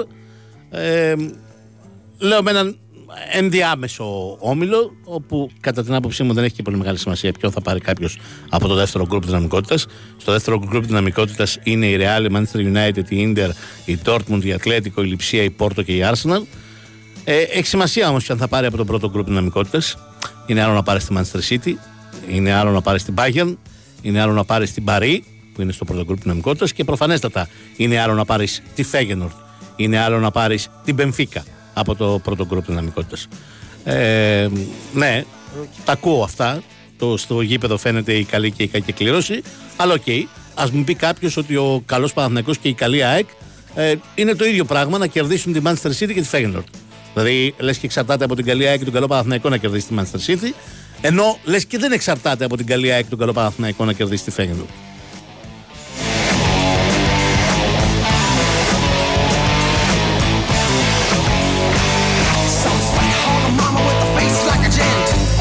Οπότε ασφαλώς και έχει ε, μεγάλη σημασία η κλήρωση. Και ασφαλώς η καλή και η κακή κλήρωση δεν φαίνεται μόνο στο γήπεδο. Ξαναλέω, η ΑΕΚ και ο Παναθηναϊκός μπορούν να έχουν κλήρωση στον όμιλο Champions League με Manchester City, Real και Milan. Και ας υποθέσουμε ότι είναι πάρα πολύ καλή στο γήπεδο. Τι θα τερματίσουν πρώτοι, θα τερματίσουν δεύτεροι, όχι. Α υποθέσουμε ότι ε, θα έχουν κλήρωση με Φέγενορ, Πόρτο, και Σαχτάρ. Ναι, αν είναι πάρα πολύ καλή στο γήπεδο, έχουν ελπίδες να δραματίσουν και τρίτη και δεύτερη. Προφανώς, αν δεν είναι καλή στο γήπεδο, όποια και αν είναι η κλήρωση, ε, δεν δεν θα συμβεί τίποτα θετικό. Αλλά ε, ασφαλώς και παίζει πολύ μεγάλο ρόλο η, η κλήρωση. Και επειδή ε, σας είπα τις διαφορές στο πρώτο γκρουπ, στο δεύτερο είναι πολύ μικρές, σημαντικές διαφορές υπάρχουν και στο τρίτο γκρουπ. Προφανώς και είναι άλλο πράγμα να πάρεις τη Μίλαν και προφανώς και είναι άλλο πράγμα να πάρεις από το τρίτο γκρουπ την Σαχτάρ ή τον Ερυθρό Αστέρα. You tell enough things, but your girlfriend lied. You can't catch me 'cause the rabbit done died. Yes, it is. Αλλά για όλα αυτά απλώ έκανα μια αναφορά, είναι πολύ νωρίς. Α έρθει εκείνη η ώρα να έχει περάσει είτε η ΑΕΚ είτε ο Παναθηναϊκός είτε και οι δύο στους ομίλους του Champions League και ε, τότε θα τα συζητήσουμε. Τα 99% ΑΕΚ και Παναθηναϊκός αν παίξουν σε όμιλο του Champions League θα μείνουν με 0 πόντους, 99% κιόλας που μου στέλνει κάποιος. Οι αντίστοιχα μηνύματα που μου στέλνουν πολλοί δεν έχουν βάση.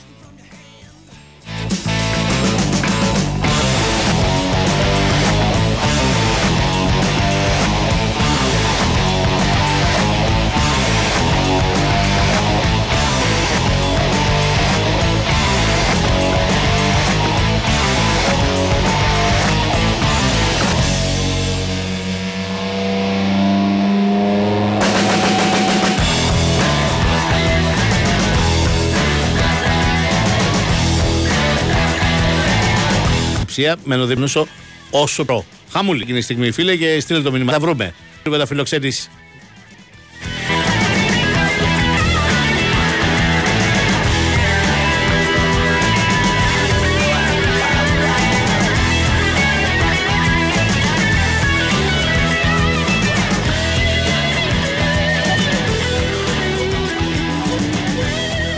Προφανώς και ε, υπάρχει μάτσα αύριο στην ε, ο Παπαρένα. Καταρχάς, να πω ότι είναι σημαντικό ε, οι Phil Τσάικ, το πιο σημαντικό όλων, οι Phil Τσάικ να ακούσουν πολύ προσεκτικά, να διαβάσουν πολύ προσεκτικά τις ανακοινώσεις ΠΑΕΚ για το συγκεκριμένο παιχνίδι. Ε, πάρα πολύ σημαντικό να προσέξουν σε απόλυτο βαθμό την συμπεριφορά τους σε όλα τα επίπεδα ε, πριν, ε, έξω από το γήπεδο, πριν από το μάτς, μέσα στο γήπεδο, από τη διάρκεια του μάτς, ε, μέσα στο γήπεδο μετά τη λήξη του μάτς, έξω από το γήπεδο μετά τη λήξη του μάτς. Ε, είναι απολύτως, ξαναλέω, απαραίτητο να υπάρξει απόλυτη συμμόρφωση ε, στο 100% με τις οδηγίες της ε, ΠΑΕΑΕΚ.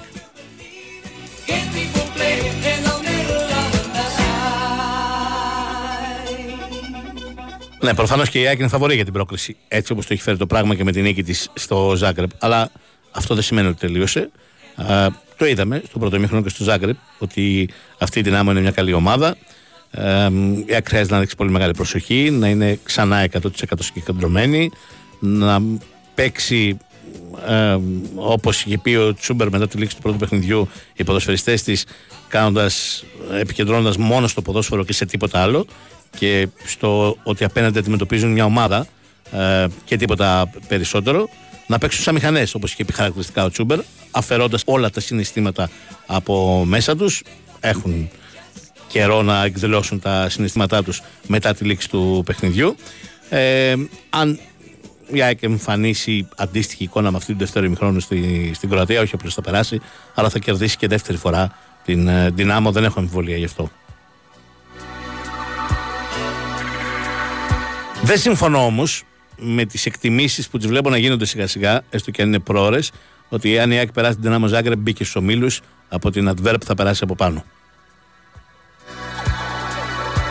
Γιατί προκύπτουν αυτές οι εκτιμήσεις για δύο λόγους. Πρώτον, γιατί η Adverb δεν είναι, πώς να το πω, βάρη όνομα, δεν είναι Anderlecht, δεν είναι Breeze, όπου θα ήμασταν πολύ πιο επιφυλακτικοί, επιφυλακτικοί όλοι μας. Αλλά δεν πάβει να είναι η πρωταθλήτρια Βελγίου, θέλω να σας πω. Άρα το αντίστοιχο μέγεθος της Άντερλεχτ και της Μπρέιζ, γιατί προφανώς για να πήρε το πρωτάθλημα πέρυσι στο Βέλγιο αντίστοιχο μεγέθους και ποιότητας ομάδα είναι. Η ΑΕΚ θα πρέπει να αποκλείσει την πρωταθλήτρια Βελγίου. Αυτό τα λέει όλα, όποιο και αν είναι το όνομα της πρωταθλήτριας Βελγίου. Και ο δεύτερος λόγος που το έχουν πάρει λίγο αψήφιστα οι Φιλτσάικ, το ζευγάρωμα με την Adverb αν όλα πάνε καλά και έρθει αυτό το ζευγάρωμα, είναι ότι επειδή έπαιξαν φέτος φιλικό και η ΑΕΚ πέρασε πάνω από την Adverb, ε, πολύ άνετη επικράτηση και νίκη, ε, πιστεύουν ότι τόσο εύκολο θα είναι και η διαδικασία στα playoff. Λάθος.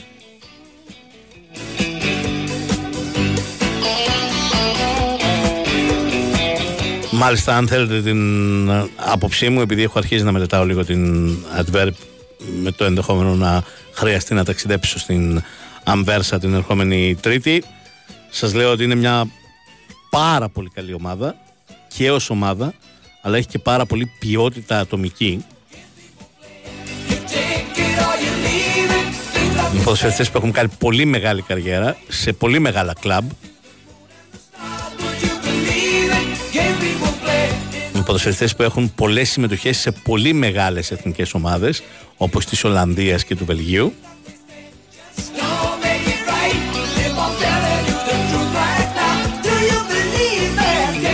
Αλλά και με ορισμένους πάρα πολύ ταλαντούχους ποδοσφαιριστές. Πάρα πολύ ταλαντούχους ποδοσφαιριστές. Ε, χαρακτηριστικό τώρα παράδειγμα από τον 18χρονο Φερμέρεν δεν υπάρχει, ο οποίος παίζει 6 στην ε, Adverb και στο, είναι αμυντικό χάφ δηλαδή. Και μ, αυτή τη στιγμή, αν κάποιος δώσει στα 18 του χρόνια 20 εκατομμύρια για να το πάρει από την Adverb, οι στην Adverb θα γελάσουν. Προσέξτε, δεν λέω θα πούν όχι, λέω θα γελάσουν.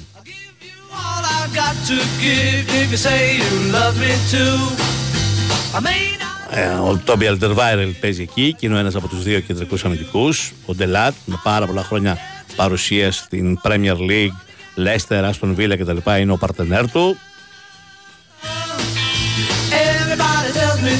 Ο 29χρονος ενερφόρο Ολλανδός ο Γιάνσεν με μεγάλη θητεία στην Tottenham για δύο-τρία χρόνια ως αναπληρωματικός του Χάρη Κέιν με μεγάλη καριέρα στο Μεξικό με συμμετοχές στην Εθνική Ολλανδία των αντρών με γκολ στην Εθνική Ολλανδία των αντρών είναι ο Σέντερφόρ του. Just can't buy. I don't care too much for money. Money can't buy me. Με έναν Ολλανδικό τρόπο παιχνιδιού που τον τοποθετεί και τον προσδιορίζει ο Ολλανδός προπονητής ο Φαν Μπόμελ.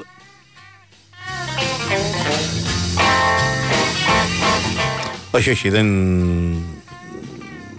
δεν είναι καθόλου δεδομένο ότι ε, μια πάρα πολύ καλή ομάδα όπως είναι η ΑΕΚ μ, μια μ, πληρέστατη ομάδα για τα ελληνικά δεδομένα όπως είναι η ΑΕΚ είναι δεδομένο ότι θα αποκλείσει την ε, πρωταθλήτρια Βελγίου. Κάνετε λάθος.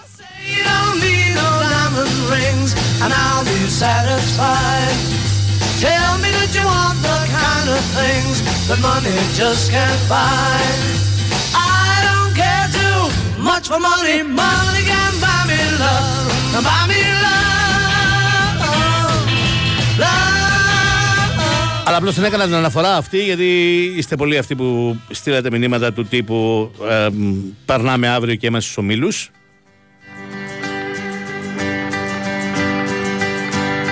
Έτσι, στην πραγματικότητα την κουβέντα για την Advert θα πρέπει να την ξεκινήσουμε από την, το Σάββατο το βράδυ αργά, Κυριακή ξημερώματα. Ε, διότι ξαναλέω, υπάρχει ρεβάνς. Ναι, η ΑΕΚ είναι το φαβορή. Ε, δεν μου κάνει εντύπωση που είναι φαβορή. Πριν από το πρώτο μάτς έλεγα ότι η ΑΕΚ στα δικά μου μάτια είναι μια καλύτερη ομάδα από την πολύ καλή δυνάμω Ζάγκρεπ αυτή την εποχή. Κυρίως γιατί έχει έναν πολύ καλύτερο προπονητή από τον Ιγκόρ ε, Μπίτσαν. And to call you.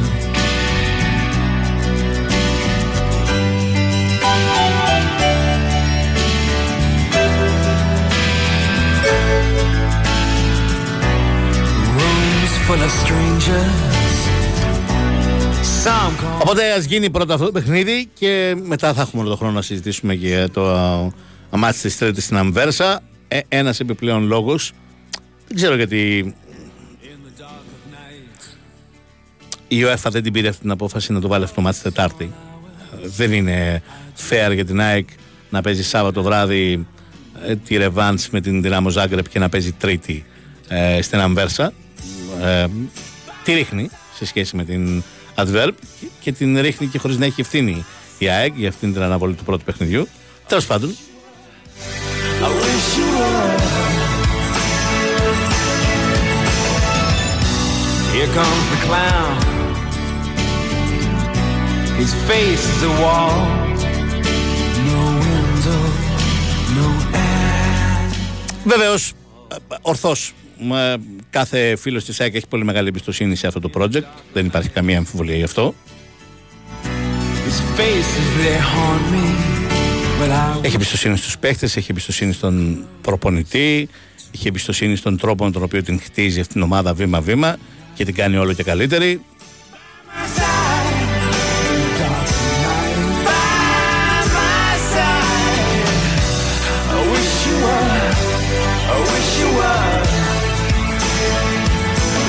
Απλώ καμιά φορά να μην φτάνουμε στο, στο άλλο άκρο. By my side. I wish you were. I wish you were. In the dark of night, these faces they haunt me. Well, I wish you were so close Yes, I wish you were by my side.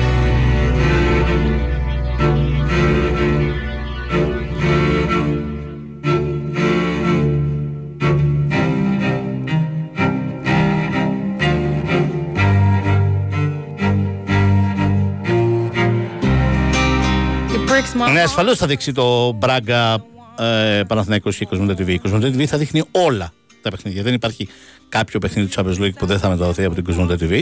Απλώς ένα παιχνίδι της Τετάρτης, ξαναλέω, ένα παιχνίδι της Τετάρτης, όπως ίσχυε και πέρυσι, θα μπορεί να το δείχνει το Μέγκα και το Μέγκα διαλέγει όποιο θέλει από τα παιχνίδια της Τετάρτης να δείχνει. Αλλά ε, ασφαλώς και το Μπράγκα Παναθηναϊκός θα παίξει και στην Κοσμοτέ TV, όπως ξαναλέω, όλα τα παιχνίδια του φετινού Champions League. I won't never show what I feel what I need from you, no. And you will never know. I will never show what I feel, what I need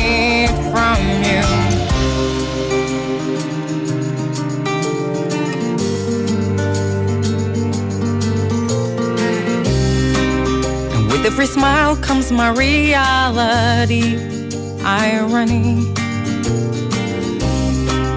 You won't find out what has been killing me. Can't you see me? Σωστά. Σήμερα αρχίζει και το πρωτάθλημα και θα μιλήσουμε λίγο στο τελευταίο ημίωρο γι' αυτό. Μέσα στην ε, μ, τρέλα των ευρωπαϊκών αναμετρήσεων και στις αναβολές δύο παιχνιδιών της πρεμιέρας του πρωταθλήματος έχει μείνει λίγο πίσω αυτό στην επικαιρότητα, αλλά αυτό είναι που θα μας συντροφεύει όλη τη χρονιά. Θα μιλήσουμε λοιπόν για το πρωτάθλημα που ξεκινάει σήμερα. Θα σας πω τις εκτιμήσεις μου κυρίως για τις ομάδες έξω από το Big Five, γιατί αυτές έχουν το μεγαλύτερο νόημα και αυτές έχουμε δει λιγότερο μέσα στην φετινή σεζόν αφού λίγο πολύ έχουμε αρχίσει και σχηματίζουμε εικόνα όχι για όλες αλλά για τις περισσότερες από τις ομάδες μας που παίζουν στην Ευρώπη και έχουν δώσει ήδη ένα, δύο, πέντε μ, επίσημα μάτς never know. I will never show what I feel, what I need from you. No, no, no, no, you'll never know. No, no, no, you'll never know. No, no, no. Love me, love me, love me, love me, no. Αλλά όλα αυτά θα τα κάνουμε μετά από ένα μικρό διαφημιστικό διάλειμμα και το δελτίο πολιτικών ειδήσεων. And you will never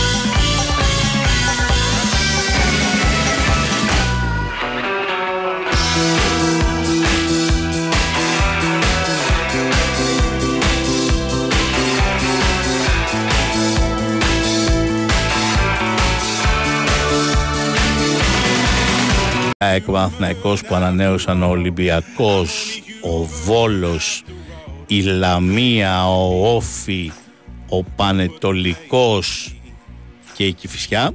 Ελπίζω ότι δεν ξέχασα κανέναν. Οκτώ. Και στην Νόβα είναι ο Πάο ο Άρης, ο Αστέρας Τρίπολης, η... ο Πανσεραϊκός, ε, μ, ο Ατρόμητος, μου λείπει μία. Και ο Πας. Και ο Πας είναι στην Νόβα. Blame on me. I'm only human. I made mistakes. I'm only human. Ξεκινάω από τον α, Βόλο, τον έκτο του περσινού πρωταθλήματο. Για μία ακόμη φορά άλλαξε πάρα πολύ. Δεν άλλαξε προπονητή. Έμεινε ο Κώστας Μπράτσο για να συνεχίσει τη δουλειά που ξεκίνησε πέρυσι. Αλλά α, άλλαξε πολύ όσον αφορά το ρόστερ. Έφυγαν και οι δύο τερματοφύλακε που είχε πέρυσι. Καλά, ο ένας και φύγει προς το τέλος της σεζόν. Δεν έπαιξε καν στα playoff. Έφυγε όμως και ο άλλος. Ε, και ο Κλέιμαν δηλαδή. Και ο Κότνικ. Ε, έφυγε ο Σέντερ Φόρ της ομάδας, ο Ζέγκοβιτς, ο οποίος παρεπτόντω πήγε στην Κυφυσιά. Ε, έφυγε ο Μεθκίδα, που έπαιξε αρκετά ως δεκάρι, ο Τσιρίνος. Ε, έφυγε ο Ισκοβάλ, ο βασικός στόπερ, και αυτός και βγήκε εκεί γύρω στα λίγο πριν αρχίσουν τα playoff. Έφυγε ο Πυρές, ο Βραζιλιάνος μεσοεπιθετικός που ήρθε το Γενάρη. Έφυγε ο Πύρνεν, ο Φιλανδός κεντρικός αμυντικός. Έφυγε ο Γκάγκη, ο Αργεντινός μέσος. Άλλαξε πάρα πολύ. Από την περσινή ομάδα σταθερές παραμένουν στο ρόστερ του Βόλου ο ένας από τους στόπερ, ο Χρήστος Σκέλης, ο Κύπριος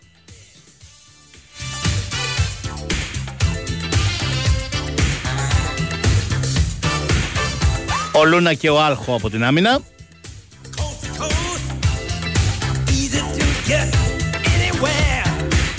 Ο Τσοκάνης, ο Μπαριέντος και ο Νεαρός ο Μεταξάς από τη μεσαία γραμμή.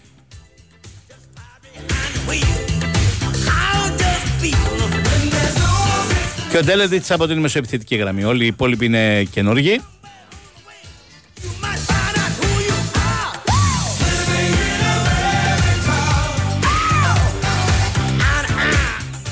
Δεν ξέρω να σου πω με βεβαιότητα ποια είναι η καλύτερη μεταγραφή, έστω και στην θεωρία. Έκανε πάντως αρκετές ε, καλές μεταγραφές. Ο Μαξιμιλιάνο Κόμπα, ένας Αργεντινός εξτρέμ που ήρθε από τη Χινάσια αλλά πλάτα είναι σίγουρα μια τέτοια. Ο Κρούζλιακ, ο Σλοβάκος κεντρικός αμυντικός, είναι μια ακόμη τέτοια. Το θα είναι ο Κώστιτς, Σέρβος που έπαιζε στην Ένωση Παραλιμνίου. Ήρθε ένας ακόμη ε, Σέρβος μέσος από την Χίμκι, την Ρωσική, ο Νεμάνια Γκλάβτσιτς. Ε, ήρθε ο, ε, Τρογέ από τον Παναθηναϊκό Δανικό. Ήταν ένας Γερμανός μέσος από την Κασίμπασα με τουρκική καταγωγή, ο Αχμέτεν Γκίν. Ο Μίγας που έκανε δύο πολύ καλές σεζόν της του Ιωνικού. Μράζ, ένας Σλοβάκος επιθετικός που έπαιζε στην Σπέτσια. Και αυτός έχει ένα βιογραφικό που μπορεί να αποδειχτεί πάρα πολύ καλός παίκτης για τον.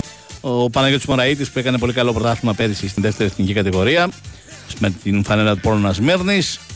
Ο Κίτσος, δανεικός από τον Ολυμπιακό, αριστερός μπακ, που πέρυσι έκανε πολύ καλό πρωτάθλημα στην Κύπρο.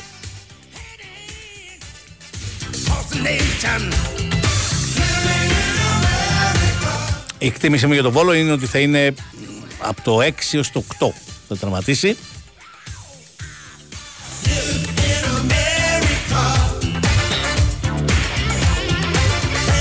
Αν έπρεπε Σόνι και καλά να δώσω μία θέση, δεν θα έρθει να τη θέση 6. Ε, δεν θα τον έδινα φαβορή δηλαδή για να μπει στα, στα play-off.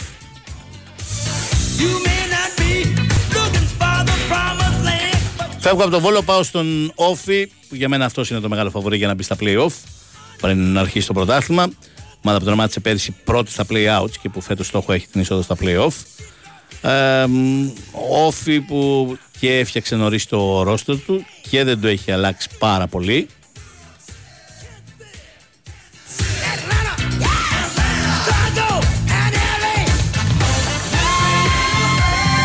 Μία από τις πολύ καλές μεταγραφές που έκανε είναι ο Γκαγέγος, ο οποίος έπαιζε στον Όφη, είχε φύγει εδώ και ένα χρόνο, επέστρεψε.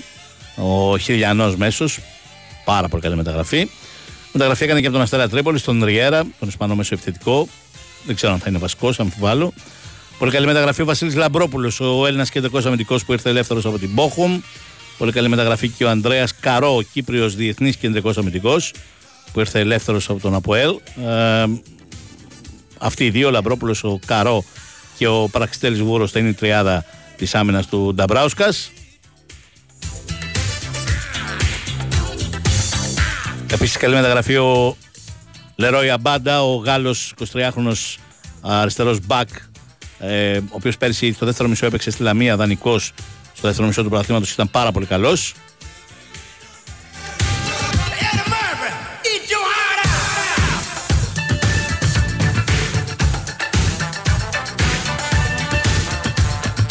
Στην πραγματικότητα η μεγάλη απώλεια είναι ο Ντιουσέ, ο Σενεγαλέζος μέσος που πουλήθηκε για περίπου 500.000 ευρώ.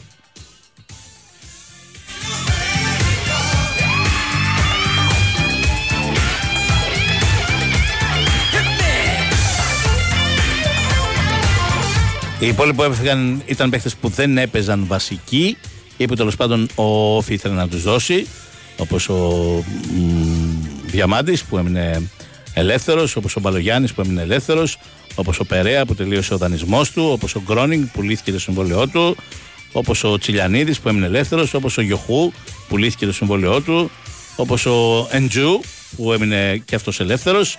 Ξαναλέω, με εξαίρεση τον Τιουσέ δεν έχει ε, σοβαρή απώλεια καθοριστικού παίχτη ο ΟΦΗ σε σχέση με την περσινή σεζόν.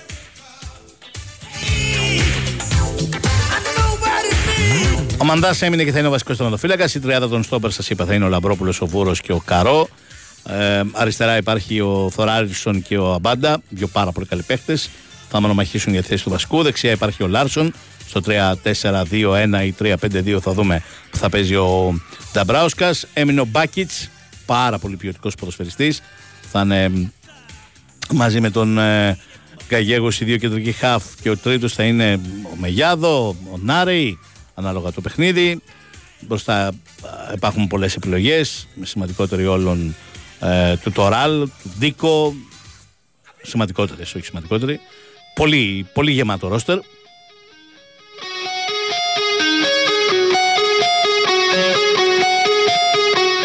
Και γι' αυτό πιστεύω ότι είναι το μεγάλο φαβορέ για την εξάδα όφη.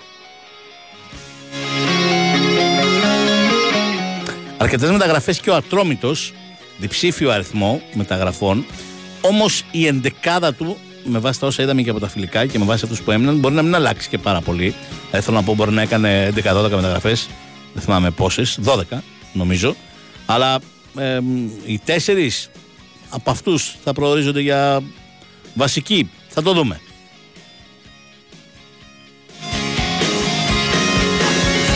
Άλλαξε την αμυνά του το κεντρικό αμυντικό δίδυμο ήρθε ο Λούκας Ασεβέδο, ο Αργεντινός 31χρονο αμυντικός από την Κολόν.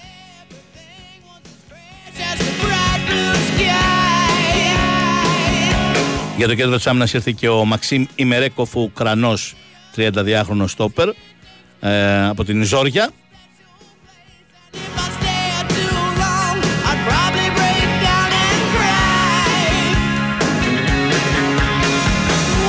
Αλλά στο κέντρο της άμυνας έχει πολλές πιθανότητες να καθιερωθεί ως βασικός και ένα νέο παιδί Έλληνας που ήρθε από την Παναχαϊκή, ο Δημήτρης Τσακμάκης, που έχει κάνει πολύ καλές εμφανίσεις στα φιλικά και έκανε και πολύ καλό πρωτάθλημα πέρυσι με, τον, με την Παναχαϊκή.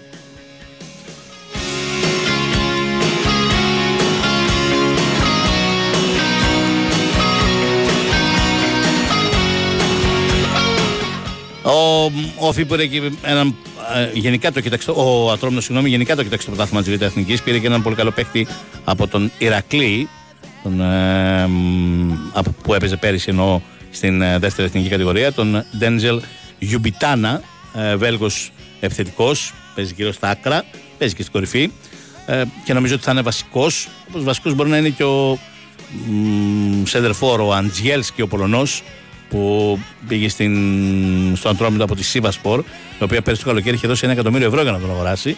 Βεβαίως για την κορυφή της επίθεσης έχει πάρει και το Βέργο. Επέστρεψε ο Αγκιμπού Καμαρά, που είχε παίξει και το δεύτερο μισό. Ο Αγκιμπού Καμαρά του Ολυμπιακού επέστρεψε ο Δανικός που είχε παίξει και πέρυσι το δεύτερο μισό του πρωταθλήματο στον Ατρόμητος Δανικός. Βασικός τερματοφύλακα θα είναι ο Τσιντόντας. Η πιθανότερη δεκάδα είναι ο Τσιντόντα κατά τα κολπό, στο αριστερά ο Ντεμποκ από πέρυσι, δεξιά ο Κισκρίντα από πέρυσι. Θα είναι σίγουρα καινούργιο το κεντρικό αμυντικό δίδυμο. Ε, με τον Αργεντινό, τον Ασεβέδο και τον Τσακμάκη τώρα στην αρχή να έχουν το προβάδισμα γιατί ήταν και έχει πρόβλημα τραυματισμό ο Ιμερέκοφ ο Ουκρανός. Αυτοί οι τρεις πάντως, ο Ιμερέκοφ, ο Ασεβέδο και ο Τσακμάκης θα είναι, που θα διεκδικήσουν τις δύο θέσεις βασικών.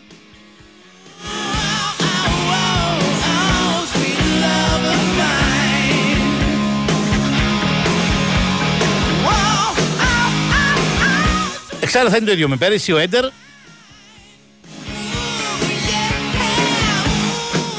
Και η τριάδα των Χαφ θα είναι η ίδια με πέρυσι, με δεδομένο ότι ο Αγκιμπού Καμαρά έπαιξε και πέρυσι στο δεύτερο μισό. Ε, και έμεινε και ο Έρλιγκμαρκ. Νομίζω αυτή οι τρεις θα είναι η τριάδα. Έντερ, Έρλιγκμαρκ και Αγκιμπού Καμαρά.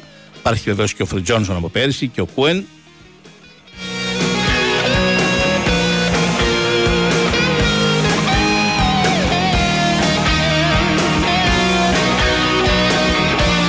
Θα δούμε ποιος θα παίζει στην κορυφή της επίθεσης. Σας είπα ο Αγγέλσκι ο Βέργος.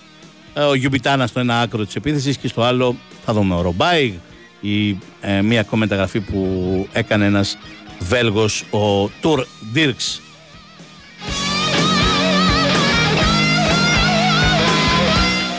Νομίζω, έχω την αίσθηση ότι ο Ατρόμητος μπορεί να είναι καλύτερος φέτος από πέρυσι και να διεκδικήσει, όχι απλώς να μην κινδυνεύσει, αλλά να διεκδικήσει και αυτό σοβαρά την εξάδα.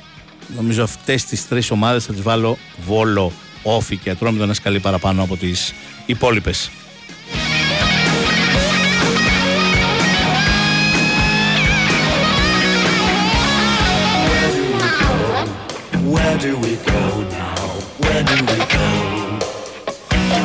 Στα Γιάννενα έχουμε αρκετές αλλαγές. Αλλάζουν τον ονοφύλακα σίγουρα. Θα παίζει βασικός ο Μπόρις Κλέιμαν, παρσόνα στον ονοφύλακα του Βόλου. Βεβαίως έμεινε ο Εραμούσπε, που ήταν πολύ σημαντικό που μαζί με τον Παντελάκη πιθανότατα θα είναι οι δύο βασικοί κεντρικοί αμυντικοί. Έμεινε ο Σόρια, που θα είναι σίγουρα ένας μπακ.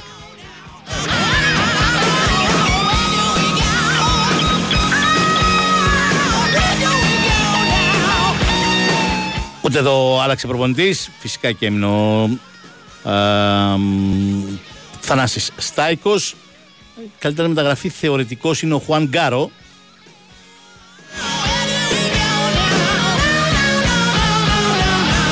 Αργεντινός μας επιθετικός με καλή καριέρα στην Αργεντινή, δεν έχει παίξει ποτέ στην Ευρώπη. Πας τον πήρε από την Ουρακάν, δανεικό για ένα χρόνο με οψιόν αγοράς. Κάνει καλή καριέρα και στους New Old Boys και στη Γοδόη Cruz. Έχει πάνω από 200 συμμετοχές στο πρωτάθλημα της Αργεντινής.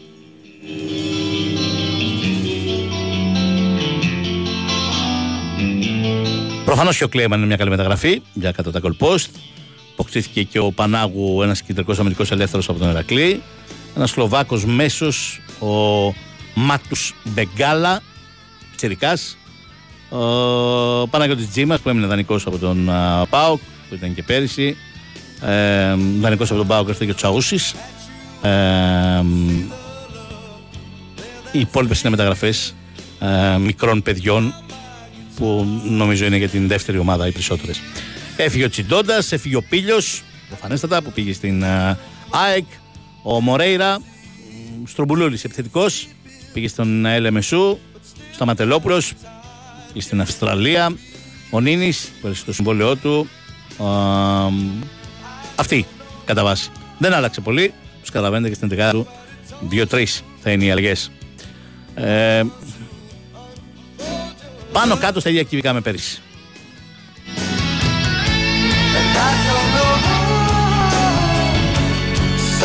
Εκτίμηση θα κινδυνεύσει, αλλά θα σωθεί.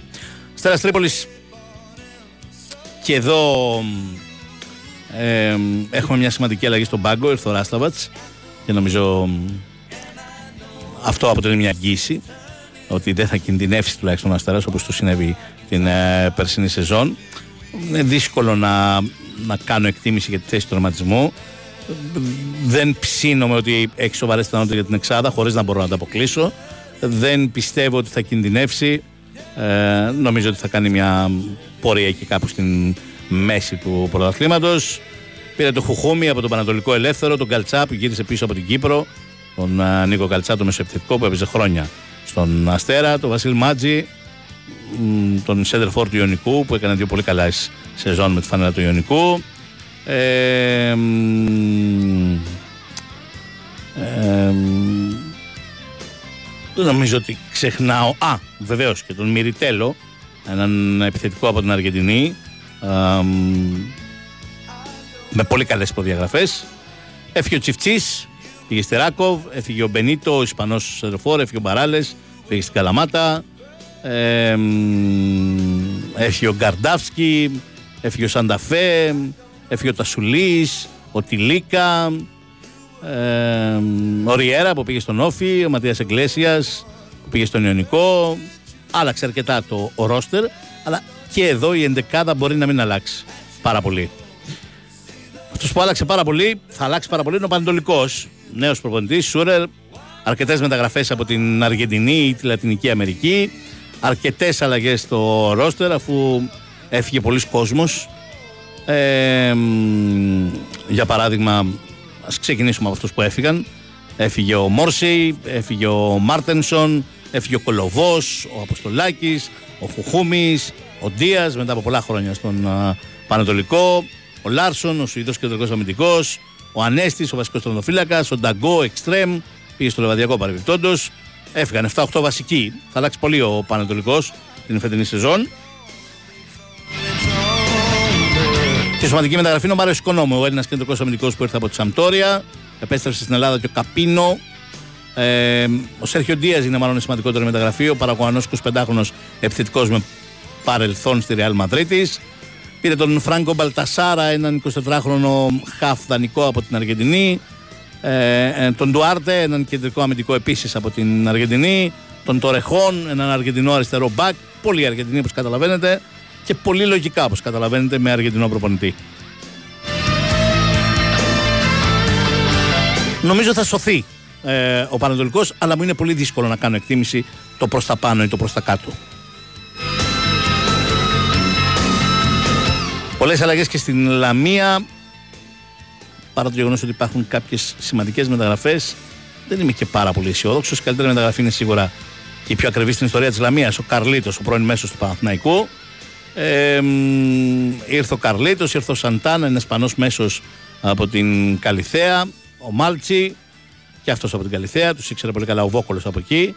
Ε, ο Σάμουελ Λογκό, ένας Ιταλός επιθετικός, έτσι και έτσι, στα φιλικά που τον είδα. Ε, ο Γιώργος Γιαννούτσος, ε, ο Ματίας Ακούνια, ίσως να τον ξέρετε από το πέρασμά του από την Λάρισα, ο Άλεξ Μούλα, ένας 26χρονος Ισπανός επιθετικός που έπαιζε στην Βίσλα, ο Νάγκη, ο Ούγκρος τρονοφύλακας, ε, πολλές, πολλές μεταγραφές, θα αλλάξει αρκετά. Έφυγε ο Μπεχαράνο, ο Μεντίνα, ο Νικοπολίδης, ο Ρόμανιτς, ο Μανούσος, ο Καραμάνος, ο Βασιλακάκης, ο Προβιδάκης, ο Γκαραβέλης, ο Σαράνοφ, ο Αμπάντα, ο Βέργος. Παίχτες αρκετοί από αυτούς με πάρα πολλά χρόνια στη Λαμία. Είναι από τις ομάδες που θα παλέψουν για την παραμονή. Κινδυνεύει. Τώρα για τις δύο νεοφώτιστες δεν έχουμε να πούμε και πάρα πολλά γιατί όπως καταλαβαίνετε και οι δύο άλλαξαν πάρα πολύ.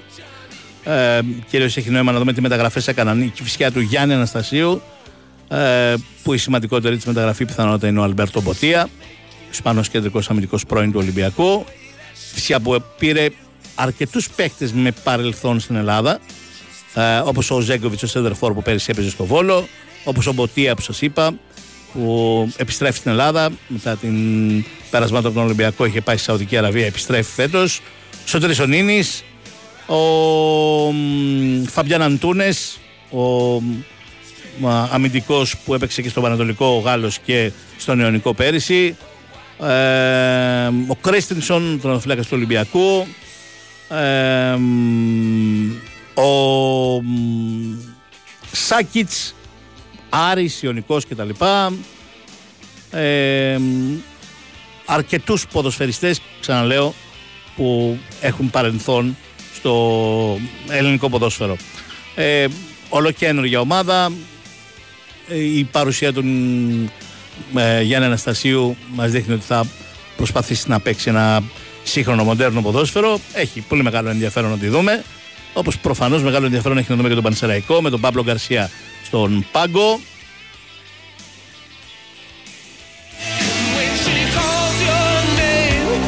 Προκαλεί μεταγραφή για τον Πανσεραϊκό Τόμας Χάγεκ, ένας Τσέχος στόπερ.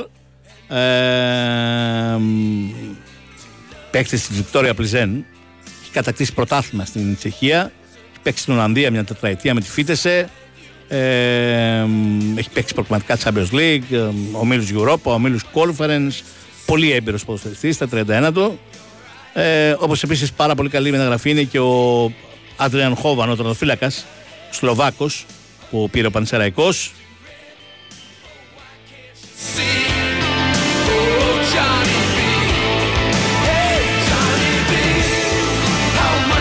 Έπαιζε στη Σλόβαν Μπρατζλάβας, ήταν βασικός, δύο χρονιές συνεχόμενες πρωταθλητής. Έρχεται στον Πανσεραϊκό για να δώσει μια εγγύηση στα γκολ του.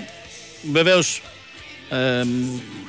πήρε και άλλους παίκτες. Απλώς ανέφερα τους δύο καλύτερους. Το Γούλερ, ας πούμε, που πέρυσι έπαιξε στον Ιωνικό. Τον ε, μ, Σέρβο επιθετικό του Ηρακλή που έκανε πάρα πολύ καλό πρωτάθλημα πέρυσι.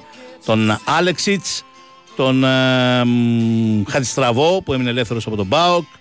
Τον ε, μ, Ντανκερλάι Σουρινά ε, που έπαιζε στην ε, μ, ε, Ολλανδία. Έχει καταγωγή από το Σουρινάμ. Έπαιζε στη Χρόνικεν. Ε, μ, τον Ματίας Τόμας, έναν 22χρονο ε, Ουρουγανό μέσο που πέρυσι έπαιζε στον Ερακλή, στην Β' Εθνική. Τον ε, μ, Κώστα Πηλέα, τον Κύπριο αμυντικό που έπαιζε στον Άρη Λεμεσού.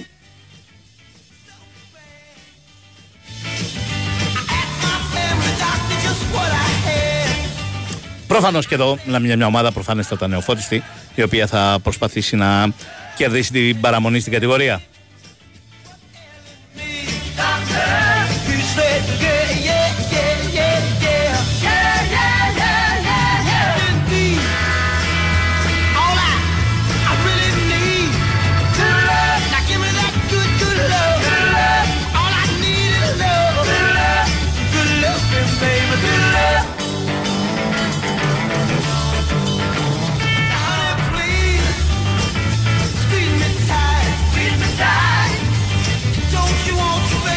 Α ελπίσουμε ότι θα γίνει ένα πρωτάθλημα αντίστοιχο με το περσινό, το ίδιο συναρπαστικό σε όλα τα επίπεδα και για τη μάχη της κατάκτησης του τίτλου και για τα ευρωπαϊκά εισιτήρια και για τη μάχη για την συμμετοχή στα play-off και για τη μάχη για την παραμονή.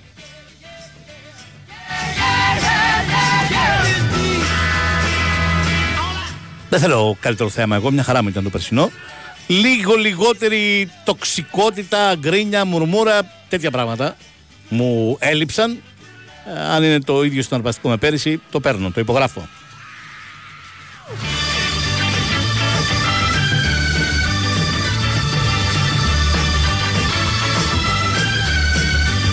Αυτά. Ακολουθούν οι δύο λέρες για τις επόμενες δύο ώρες.